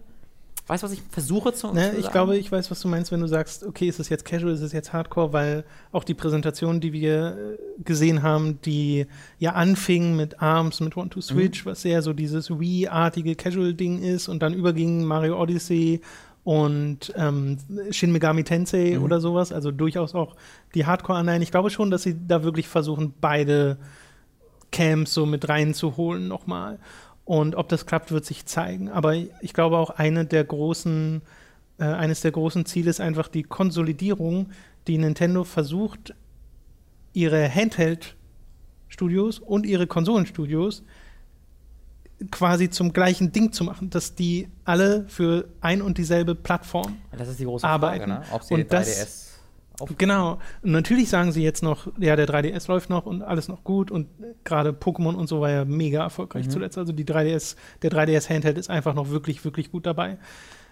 Ist halt die Frage, wie sieht es da in einem Jahr aus? Weil meine große Hoffnung ist, dass wir in einem Jahr oder vielleicht in anderthalb Jahren so viele angekündigte Projekte und hoffentlich auch schon mehr als genug bereits erschienene Spiele haben für die Switch, dass diese anfängliche Skepsis sich als nicht Auf mehr relevant herausstellt. Ja. Weil ich glaube, das Potenzial dazu ist da, wenn Nintendo wirklich sagt, okay, unsere Leute machen jetzt alle Spiele für diese Konsole, Mhm. weil ich kann mir durchaus vorstellen, dass der interne Plan ist, ja, okay, wir machen jetzt noch ein Jahr 3DS-Spiele oder anderthalb Jahre und danach dann, Mhm. ist- danach dann eher nicht mehr. Das ist halt eine sehr interessante Glaubensfrage bei dem, mit dem 3DS, glaube ich, weil sie haben eigentlich zwei Möglichkeiten. Sie könnten entweder sagen, ähm, wir machen das deutlich, dass das unsere Konsole ist und dass das unser Ding ist, wo alles für entwickelt wird, torpedieren damit dann aber möglicherweise ihren, ihren erfolgreichsten, äh, ihr erfol- erfolgreichstes finanzielles Standbein mit dem 3DS. Ähm, und bei, ich habe gerade, es wirkt für mich so, als ob sie das nicht machen wollen, als ob sie äh, davor Schiss haben, halt, sich das abzusägen, deswegen die Switch reinbringen, hoffen, dass die Switch für sich genug generiert und sie dann im Nachhinein sagen können, jetzt diskontinuieren wir den 3DS. Was aber passieren kann, ist, weil sie immer noch den 3DS verkaufen und der 3DS 50 Dollar weniger ist. Und wenn ich halt, eine, wenn ich halt ein Vater bin oder eine Mutter bin und für mein Kind eine Nintendo-Konsole raussuche und dann sehe ich zwei Handhelds nebeneinander stehen und der eine kostet 50 Dollar oder im Falle vom 2DS sogar 150 Dollar Ich weniger grad sagen, der, Ähm, der ist halb so teuer, der dann, 3DS. dann würde ich oder dann kann ich sehr gut sehen, dass dieses, dass dieses Zielpublikum sehr viel eher zum, äh, zum 2DS oder zum 3DS greift. Äh, und deswegen kann ich mir vorstellen, dass sie sich halt echt schaden dadurch, dass sie sagen, der 3DS bleibt trotzdem bestehen, kauft euch weiter 3DS und den 3DS weiter im Laden behalten. Ähm, das ist halt sehr interessant, wohin der Weg gehen, Genau. gehen wird, weil ich stimme dir auch absolut zu, das wäre eine smartere äh, Business-Entscheidung, sich komplett auf die Switch zu konzentrieren. Das scheinen sie sich aber nicht zu trauen und könnten das damit ein bisschen torpedieren. Ich glaube, dass sie sich noch nicht trauen. Ich kann mir vorstellen, dass das in der Planung mal irgendwie so hieß, von wegen, ja, bis die Switch dann draußen ist, ist der 3DS wahrscheinlich ohnehin Hm. schon wieder so alt und äh, nicht mehr so krass dabei und Naja, es, es, hat sich ja überhaupt nicht so rausgestellt. es zeigt ja auch viel darauf hin, dass die Switch jetzt schon rauskommen sollte, eigentlich ganz ursprünglich mal, oder wenn Ja, alles ja, ideal ja. gelaufen wäre. Deswegen würde das ja noch mehr dazu führen, weil nächstes Jahr sähe der 3DS bestimmt noch mal anders aus. Und ich meine, den, den Plan, wenn ich den jetzt so lesen würde, von wegen die Switch soll irgendwann den 3DS ersetzen Mhm. und soll sowohl Konsole als auch Handheld-Plattform für Nintendo sein, finde ich, klingt total logisch. Mhm. Äh, alle ihre Studios machen Spiele für die eine Plattform, macht total Sinn, sie müssen das nicht mehr aufteilen.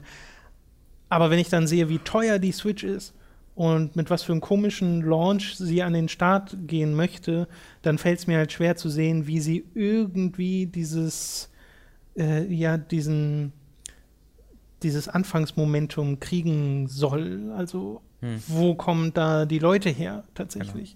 Also Gerade wenn du im Vergleich entweder einen sehr günstigen 3DS hast oder halt eine sehr günstige PS4 Oder sehr günstige Tablets. Das Oder sehr günstige Vergleich, den sie Tablets. einladen, ne? und wie viele Leute, für wie viele Leute ist tatsächlich das Verkaufsargument, dass das Handheld und Konsole gleichzeitig ist. Ja. Ich weiß, dass ich das ja mag, also Ja. mir gefällt das tatsächlich wirklich gut. Ja. Und ich mir, hätte mir auch bei der Vita zum Beispiel gewünscht, dass sie von Anfang an sowas wie die Vita TV-Funktionalität integriert hätte. Hätte ich super gefunden, hat sie leider nicht. Und ich weiß aber überhaupt nicht, kann null einschätzen, wie der Markt darauf reagieren wird, auf längere, auf lange Sicht, weil klar, jetzt sind halt alle ausverkauft, aber wie Genau. sieht's in einem halben Jahr aus? Die ersten acht Monate, diesen, also am acht, wenn wir im achten Monat, ähm, da kann man, glaube ich, dann schon ganz gut sehen, wo die, wo die Reise hingeht. Und da haben sie natürlich dann auf, ähm, auf der hohen Kante halt die großen Spiele, die zu Ja. diesem Zeitpunkt dann Ja. genau raus, äh, rauskommen. Deswegen bin ich da auch optimistisch, dass Allerdings- das gut läuft. Eins möchte ich noch sagen, der 3DS hatte eine sehr ähnliche Situation. Genau, da der ist gestartet mit Wie hat der übrigens sehr schlechten Launch-Spielen. Hat der 2,99 oder 2,50 gekostet? Oh, das weiß ich nicht. Der war auch auf jeden Fall auch ziemlich teuer. Ja. Ich glaube 250. Ja. Ich glaube, er hat nämlich War zum Release 2,99? gekauft. Das war so ein Ding, wo ich mir dachte, hm, warum? Ich habe mir den auch zu Release gekauft und weiß noch, wie ich Super Street Fighter 3D gespielt habe, weil viel mehr gab es ja nicht. Ich Mhm. Ja. glaube Pilot Wings Resort oder Ja. sowas. Und also die Spiele waren wirklich furchtbar. Ähm, und gleichzeitig gab es ja den Nintendo DS und der war ja ein Ultra-Hit. Ja. Und der war auch immer noch ein Hit, als der 3DS rauskam. Mhm. Und das war auch ein sehr langsamer Start. Das hat ja ein Jahr gedauert oder Ja. so, bis das so richtig ja, und eine krasse Preissenkung. mit dabei war. Genau, und eine Preissenkung. Könnte ich mir halt vorstellen, dass bei der Switch genauso ist, dass sie jetzt so sagen, ja, okay, sind halt die Early Adopter, die zahlen halt gern auch mehr. Klar, weil wenn du dir halt denkst, ne, dass so ein 3DS mit, wenn es 250 war, schon mit 250 zu viel war, um für dieses äh, DS-Publikum, ne, für, was halt vor allem, was halt natürlich Kinder sind viel, ähm, um die damit anzusprechen und deren Eltern. Ähm, und das sind jetzt jetzt 300 bzw. 330, was ja nochmal ordentlich mehr ist. Ich, ich bin auch, ich, das, das meine ich damit, ich weiß nicht so ganz, was Nintendo jetzt will, Genau. weil sie sprechen niemanden so richtig an. Sie sprechen auch niemanden nicht an, aber sie sprechen auch niemanden richtig an. Das ist so das, was ich meine. Ja, ja. Also ich bin da sehr gespannt. Das wird ein sehr Ja. spannendes Jahr werden äh, für Videospiele allgemein, für Nintendo im Speziellen. Mhm. Und am 3. März war es, sehen wir es ja schon. Yes, sehr der bald. 3. März? Das war der 3. März, ja. Okay, alles klar. Dann soll es das gewesen sein zu dem Nintendo Switch Event und unserem Eindruck äh, zu der Konsole. Notchi lecker gewesen, ne? Muss man Notchi. Ich habe ein Spiel gespielt in der letzten Woche und dieses Spiel heißt Kingdom Hearts Birth by Sleep, das ich ja schon angefangen habe, kurz nachdem ich Kingdom Hearts 2 gespielt habe und das wiederum ist schon mehr als ein Jahr her. Ja, Und musst eigentlich, erstmal sieben Wikis durchlesen. eigentlich wollte ich das ja damals schon mit durchspielen, damit ich das alles mal nachgeholt habe. Und als ich es dann nochmal probiert habe, weiterzuspielen, ist meine PS3 Mhm. kaputt gegangen. Und dann war die Disk die ganze Zeit da drin und die habe ich nicht rausbekommen, habe dann ewig rumliegen lassen und irgendwann nochmal probiert, sie rauszubekommen, hat wurde meine PS3 aufgeschraubt. Mhm. Und am Ende hat sich herausgestellt, dass dieser Trick zum äh, bei einem, bei einem, also Yellow Light of Death heißt das ja, äh, oder nennt es sich zumindest, ähm, dass die Art und Weise, wie meine Konsole kaputt gegangen ist, dass sie einfach auch gar nicht mehr startet. Äh, da gibt es aber einen Trick, wie man die Disk bekommt. Und der hat bei mir am Anfang nicht funktioniert. Nachdem ich sie aufgeschraubt und wieder zusammengepackt habe, hat er funktioniert. Keine Okay. Ahnung warum. Okay. Magic. Ja. Auf jeden Fall habe ich dann meine Disc wieder gehabt und konnte jetzt mal Birth by Sleep zu Ende spielen. Was ich jetzt auch getan habe, wirklich gestern Abend ähm, die letzte, das letzte finale Kapitel durchgespielt. Und äh, mir gefällt Birth by Sleep insgesamt sehr gut. Allerdings nicht so gut wie Kingdom Hearts 2. Das möchte ich gleich dazu sagen. Ich fand Kingdom Hearts 2 tatsächlich das insgesamt bessere, rundere Spiel. Was unter anderem daran liegt, dass Birth by Sleep einen ganz merkwürdigen Aufbau hat, denn es ist eingeteilt in drei Kampagnen. Du hast drei Hauptcharaktere, nämlich Aqua, Ventus und Terra. Und die haben jeweils eigene Kampagnen, für die ich so alle ungefähr 10 Stunden gebraucht habe. Also ich habe so 30 Stunden, ein bisschen mehr als 30 Stunden gebraucht für das gesamte Spiel. Und wenn du alle durch hast, dann schaltet sich eine finale Episode frei und das ist dann wirklich das Ende vom Spiel. So.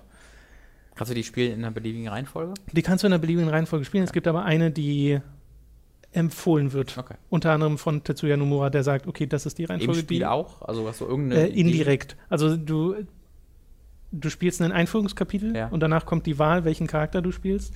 Und die sind in der Reihenfolge Okay, von ja. oben nach unten gelistet, in der man sie am besten spielen sollte. Du kannst aber spielen, wie du willst. Und es äußert sich halt in dem Sinne, dass alle die gleichen Welten besuchen. Und erst Mhm. ist halt Terra dort und dann kommt Ventus dorthin und merkt, was Terra dort gemacht hat. Und zum Schluss kommt Aqua dorthin und merkt, was Terra und Ventus dort gemacht haben. Mhm, okay. Und wenn du das halt in unterschiedlicher Reihenfolge spielst, kann es vielleicht ein bisschen komisch werden. Ich habe es auf jeden Fall in dieser einen Reihenfolge gespielt. Da kommt allerdings auch eines meiner Probleme mit rein, denn ich besuche mit allen Charakteren die gleichen Welten. Und die Welten an und für sich mag ich ganz gern, äh, so wie ich auch schon in Kingdom Hearts 2 mochte, dass die alle immer so farbenfroh sind und äh, die Disney-Realisierungen sind immer sehr drollig. Aber dreimal durch die gleichen Maps zu laufen, die gleichen Gegner zu besiegen, zwar in leicht unterschiedlichen Situationen und so, und ab und zu lassen sich wirklich ganz was ganz Nettes Neues einfallen, aber selbst teilweise die gleichen Bossgegner zu haben, das finde ich dann schon ein bisschen zu viel. Also das hat mir da nicht so gut gefallen. Das war dann wirklich in der dritten Kampagne, als ich mit Aqua gespielt habe, dachte ich mir so, okay, jetzt muss ich das noch mal machen. Klar gehe ich jedes Mal irgendwie von einer anderen Seite in die Map rein, aber es ist trotzdem die gleiche Map und es kommen trotzdem die gleichen Gegner. Und das ist halt ein bisschen ermüdend. Sehen das denn die gleichen Locations wie in 1 und 2 schon? Oder sind die neu? Äh, nee, das sind, also es gibt Überschneidungen, aber Okay. größtenteils sind das äh, Welten gewesen, die Okay. ich jetzt noch nicht kannte. Und das, das ist wirklich der Punkt, also ich glaube, das ist mein größter Kritikpunkt, den ich an diesem Spiel habe, dass du halt sehr viel so wiederholende Dinge spielst Ja. und das ist halt nicht cool. Cool wiederum sind tatsächlich die meisten Bossgegner, auch wenn sich manche wiederholen, aber sie haben äh, sie decken so schön die Bandbreite der Videospielbosse ab. Du hast nämlich sowohl die, die visuell spektakulär sind und spielerisch dann relativ durchschaubar, aber bei denen es einfach Spaß macht, sich die anzugucken. Es gibt einen super Kampf gegen äh, den magischen Spiegel aus Schneewittchen. Hätte ich nie gedacht, dass ich mal in einem Videospiel gegen Ja. den kämpfe, aber finde ich super gut. Und dann gibt es aber auch die Kämpfe gegen ganz normale Personen, andere Keyblade-Träger, die dann halt äh, Mano a Mano gegen dich kämpfen und du wirklich aufpassen musst. Okay, Mhm. was für Moves machen die? Da musst du richtig ausweichen und so einen quasi Konter-Move machen, ähm, der allerdings sehr, ja, sehr genügsames Timing erlaubt. Also das ist nicht Okay. so, dass es jetzt wie eine Metal Gear Rising ist oder so. So anspruchsvoll wird es nicht. Äh, trotzdem, das macht dann tatsächlich Spaß, weil mir das Kampfsystem hier insgesamt besser gefallen hat als in Kingdom Hearts 2. Hm. Weil ich das Gefühl hatte, mehr Kontrolle zu haben. Aber gefällt es dir auch besser als das in Kingdom Hearts 1? Äh, ja, mit ganz großem Abstand. Sie haben ja in Kingdom Hearts 2 so ziemlich das gemacht, was sie in 1 gemacht haben, nämlich dass du unten links dieses Menü hast, ne, mit wie in einem klassischen JRPG im Endeffekt, nur dass Ja. hier halt Echtzeit ist und Action, nämlich Angriff, Magie und dann öffnet sich ein Magie-Menü, wo die Magie gelistet wird oder halt Items und dann öffnet, öffnet sich das Menü mit den Items. Hier in Birth by Sleep ist es so, dass du eine feste Angriffstaste hast, auf der machst du immer den Melee-Angriff und dann eine feste Ability- oder Command-Taste, auf der machst du das, was links unten steht. Und links unten ist einfach eine Liste aus Moves oder Items. Und das können dann halt Zauber sein, das können, wie gesagt, eine Potion sein, das kann ein irgendwie eine bestimmte, ein bestimmter Combo-Angriff sein. Und das führt dazu, dass ich deutlich weniger da unten links beschäftigt bin, Ja, ja. irgendwie durch Menüs zu klicken äh, und eher damit wirklich tatsächlich die Moves auszuwählen, die ich gerade machen will. Und es schafft es, dass das nicht unübersichtlich wird, indem es mir ein bestimmtes Deck gibt. Also ich habe eine bestimmte Anzahl von Fähigkeiten, die ich gleichzeitig slotten kann. Die ist am Anfang sehr wenig und wird dann immer mehr.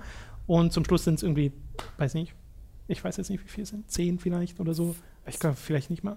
Auf jeden Fall sind es dann äh, schon zwei Handvoll Mhm. und äh, durchaus, also da kann es dann schon mal unübersichtlich werden, als ich mit Aqua gespielt habe, die halt sehr zauberorientiert ist. Äh, da muss ich teilweise schon ein bisschen scrollen und das machst du halt mit den Schultertasten.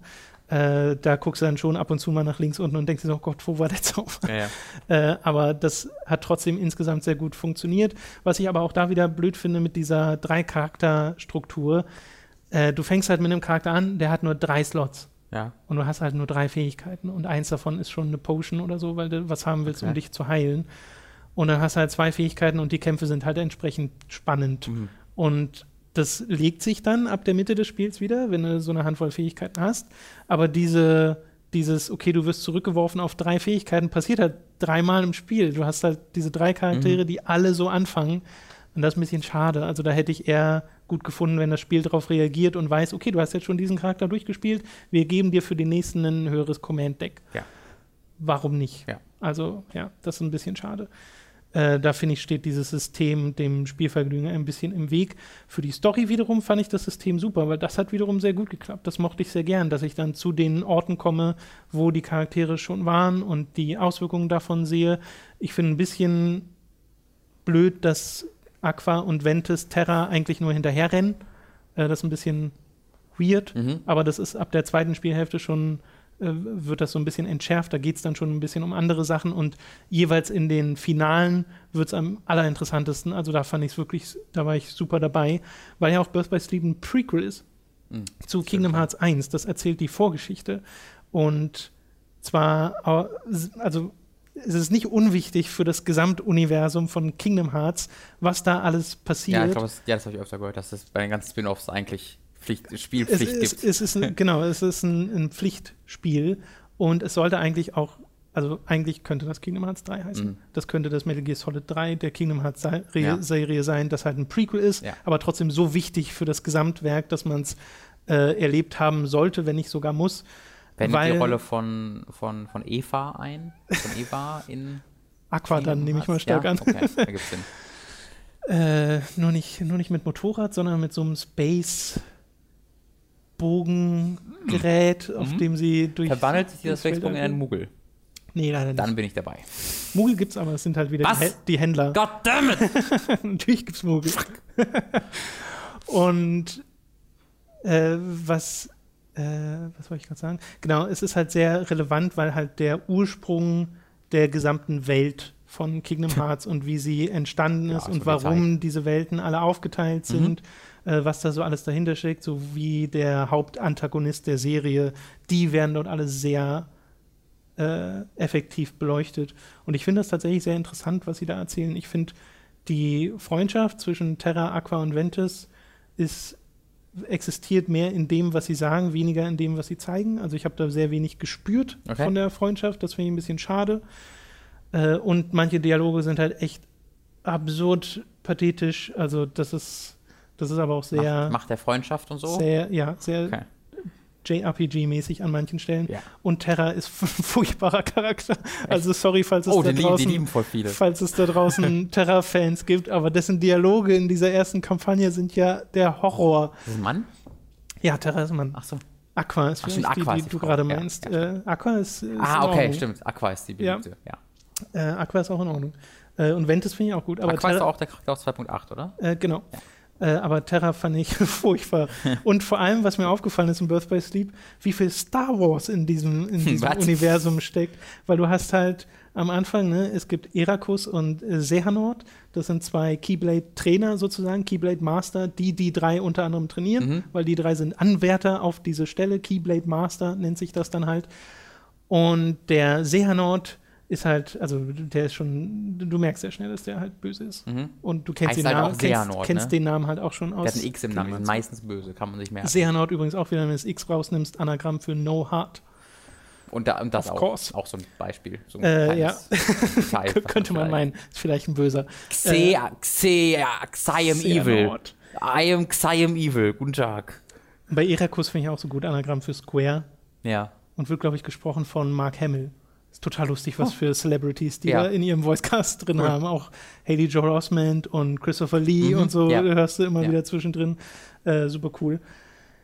Ja, das ist aber so eine typische, der Lehrer spürt die Dunkelheit in seinem Schüler-Story und der eine sagt halt, nein, das Licht ist wichtig und der andere sagt, nein, die Dunkelheit ist wichtig und es muss eine Balance geschaffen Mhm. werden, es gibt zu viel Licht und ich werde dafür sorgen, dass wieder Dunkelheit kommt und äh, du sollst die Dunkelheit beherrschen und sie nicht verdrängen und so. Das ist so eine Sith-Geschichte, Mhm. Die da erzählt wird. Und dann meint Xehanort so, don't deal in absolutes, only, only, echt? Also, das steht, das steht original. Ich habe gerade sehr energisch God genickt. damn it! Das, ich habe gerade sehr energisch genickt. Das steht original in einem seiner der Sehanort-Reports drin. Ah. Da steht irgendwie Erakus only deals in absolutes. Und Mann, ich hasse es. Ich, ich mache das nicht absichtlich. das ist ziemlich gut.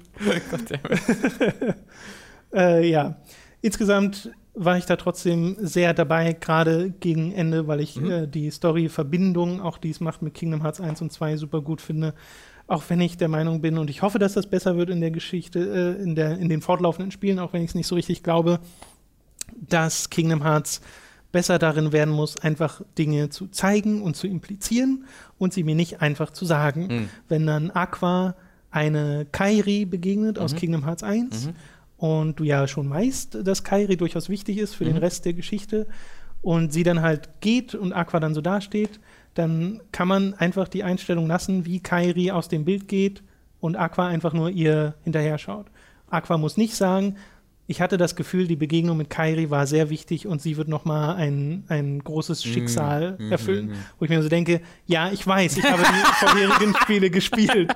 Aber also das ist halt so alles andere als subtil. Da könnte Kingdom das kann Hearts- aber auch ganz sympathisch sein, diese Naivität Ja, im Storytelling. Ähm, man kann das auch interpretieren, dass man, dass der Entwickler glaubt, dass man dumm ist, aber es ist irgendwie irgendwas sehr Auch panisch. das, ich wollte auch gerade sagen, das ist halt sehr japanisch. Ne? Ja. Also da wird halt gerne mal viel tatsächlich auch immer ausgesprochen. Mhm. Äh, aber ich bin doch tatsächlich inzwischen ganz gut investiert in die Kingdom Hearts Geschichte. Hätte nicht gedacht, dass das mal passiert. Hab witzigerweise gestern Abend, heute Morgen mit Dani ein bisschen drüber gequatscht über die Story und Mhm. Äh, quasi, um auch für mich nochmal zusammenzufassen, was passiert ist. Und Dani hat mich nur komisch angeguckt, weil sie kein Wort verstanden hat, weil es ja schon bei den Namen aufhört. Ne? ich stelle mir gerade vor, wie, wie sie aufwacht und du liegst so mit aufgerissenen Augen Genau, ich sitze so daneben. Also Ansem ist, stellt sich raus, ist eigentlich Semnes und Semnes ist der Nobody Das von also mit- mit Original geredet. Ansem the Wise, aber in Original ist das ja eigentlich auch nur Sehanort. Das heißt, Ansem hatte gar keinen Nobody und Dwentes Herz ist in, äh, also in ihm Als du die Augen aufgemacht hast, war Dani dann schon weg und da war ja, war genau. so ungefähr. äh, Finde ich aber super interessant. Ich muss jetzt noch Recoded schauen. Da gibt es Ja. die Filmversion von auf der 2.5er HD Collection. Und dann gehe ich über zur 2.8er. Die Mhm. haben wir schon. Und da gibt es dann Dream Drop Distance, was als nächstes kommt, das 3DS-Spiel. Und, und darauf freue ich mich ja mit am meisten, 0.2 A Fragmentary Passage, dieser tolle Name. Mhm. Der übrigens im Secret Movie, was ich mir auf YouTube angeschaut habe, weil ich das nicht freispielen werde, das dauert mir zu lang. Also in ein geheimes Ende von Birth by Sleep oder Genau. Okay. äh, im Final Mix gibt es das auch nur, Mhm. angeteased wird. Es gibt tatsächlich ein Video, wo zum Schluss steht Birth by Sleep Volume 2, A Fragmentary Passage, Mhm. wo ich mich frage, ob mal geplant war, was Größeres aus Birth by Sleep Volume 2 hört zu machen, an, ja. als jetzt nur diese Mini-Episode Ja. innerhalb von der letzten Wäre Collection. bestimmt so ein Vita-Ding gewesen und dann haben sie gesagt, Vielleicht. oh, ja. Vielleicht, ich weiß Oder, nicht. oder Nomura hat einfach gesagt, oh Gott, alle diese Spiele, hey, hey, mm. Naja, das mit Final Fantasy und so, das klingt ja alles so, als wäre das nicht geplant gewesen, Ja, ja. wie das so passiert ist äh, innerhalb von Square. Yep. Keine Ahnung. Okay, Ich, ich glaube, also ich werde das ja auch noch nachholen, wenn es dann auf der PS4 erscheint. Weißt du, da kommt alles, genau. Äh, relativ bald. Okay, cool. Ich weiß, dass das Müssen irgendwie ansteht. Ja. Äh, ich bin mir relativ sicher, dass sie subtil den Namen da verändert haben von dem Ding. Weil vorher hieß es halt 1.5 plus 2.5 Remix, wenn ich mich recht erinnere. Und das 1.5 war mit der, Rö nee, mit der römischen Zahl, doch. Und die 2 war arabisch. So, und das hat mich fertig gemacht. Da stand quasi I.5 plus 2.5. So, die hatten zwei Mhm. unterschiedliche Schreibarten, weil die, als sie erschienen sind, oder, oder das war umgekehrt. Das war auf jeden Fall eines war so, das andere war so. Und das hat mich übelst fertig gemacht, dass da unterschied zwei unterschiedliche Schreibarten waren. Und als ich jetzt mal geguckt habe, waren das, waren das beides die gleichen. Da waren es beides römische Zahlen. Und ich glaube, das haben sie im Nachhinein verändert. Äh, da übrigens auch ein Fun Fact, was ich neulich auf Twitter gesehen habe. Es gibt ja bei dieser PS4-Kollektion sind ja beide diese Collections. Mhm, nee, alle, genau. nee, doch, die beiden sind Genau, dabei. 2.8 muss man sich ja noch separat kaufen. Genau, sowas. Und äh, also ich weiß nicht, ob das wirklich stimmt so, aber ich glaube schon.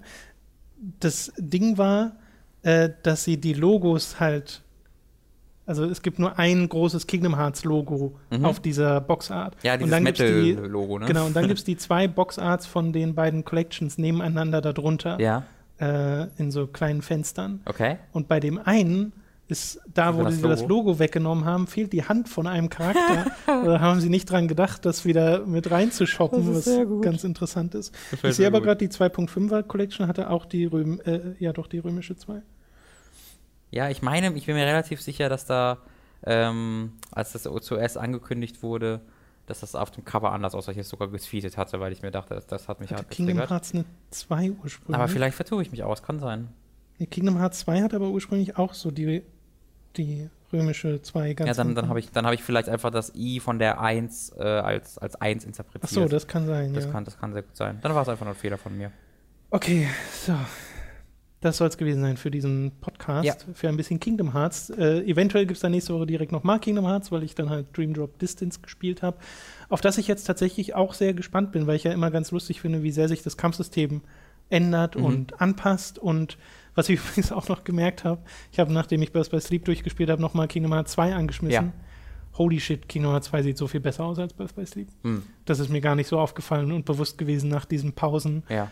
wirklich, also was für ein unfassbar hübsches Spiel ja Kingdom das- Hearts das 2 dann bei, einfach ist. obwohl, wird das dann, das 3DS, 3DS sieht schon besser aus. ja 3DS. Hat, DS, hat auch, ne? genau, und hat, er- hat ja auch schon, also 3DS ist ja schon zu diversen Shadern äh, imstande Ja, gewesen. Also ich hoffe, dass das besser aussieht und dann auch nicht ganz so kleine Areale hat wie bei der PSP, Ja. weil das lädt ja ständig nach. Du hast ja so, du Mhm. gest zwei Schritte und dann ist schon ein neues Areal. Hast du dann doch schönes Gefühl, wenn du dann zu 0.2 übergehst. Ist einfach wie ein PS4 Ja, ich glaube auch. Oh, oh, da freue ich mich schon drauf. Okay, cool. Äh, das war's mit diesem Podcast. Ihr könnt auf hook.de, ähm, auf hook.de, auf patreon.com slash hook gehen. Ihr könnt auch gerne auf hook.de gehen, aber da werdet ihr nicht zu uns kommen. Ja. Keine, keine äh, Garantie, dass ihr dann nicht voller Viren seid. Ja, Wer weiß. auf patreon.com slash hook könnt ihr uns monatlich unterstützen mit einem Beitrag eurer Wahl. Ab 10 Dollar bekommt ihr unseren zweiwöchigen Podcast eine Woche vor allen anderen. Das ist entweder ein Feedback-Podcast oder ein On-Topic-Podcast. Zuletzt haben wir über Schnee, Eis und Winter in Videospielen geredet und über so schöne Sachen wie Shadow Moses in Metal Gear Solid. Und äh, den bekommt ihr, wie gesagt, eine Woche vor allen anderen. Wir freuen uns aber auch über jeden anderen Beitrag. Selbst wenn ihr nur einen Dollar spendet, wenn das halt 50 Leute von euch machen, dann kommt da schon was rum, äh, mit dem wir was anfangen Mhm. können unter der, äh, im, im, unterm Strich. Und äh, ja, das hilft, hilft wirklich sehr. Und es gibt noch andere Möglichkeiten. Audible.de slash hooked wurde ja am Anfang schon mal erwähnt. Wenn ihr euch dort ein Probeabo holt, bringt uns das auch etwas über unsere Affiliate-Links. Amazon.de gibt es da auch noch. Könnt ihr euch zum Beispiel Kingdom Hearts 2.5 holen. Das kann ich auf jeden Fall empfehlen. Oder ihr gebt uns eine positive Bewertung auf iTunes, denn auch darüber freuen wir uns. Das hilft nämlich über iTunes ein bisschen besser gefunden zu werden. Und so kommen mehr Leute in den Genuss von Hooked FM. Und guckt doch mal bei Tempter 3 in die letzte Dark Souls-Folge namens Überraschung Mm. rein. Ähm, für Ja. alle Leute, die vielleicht länger nicht mehr bei Tempter reingeguckt haben und zu, Die so ungefähr drei Jahre nicht mehr bei Tempel ja, zu anfänglichen. Zeiten äh, noch größere Fans waren aus irgendwelchen Gründen. Ähm, guckt doch einfach mal rein. Vielleicht habt ihr Spaß dran. So. Alles klar. Viel Spaß. Tschüss. Tschüss.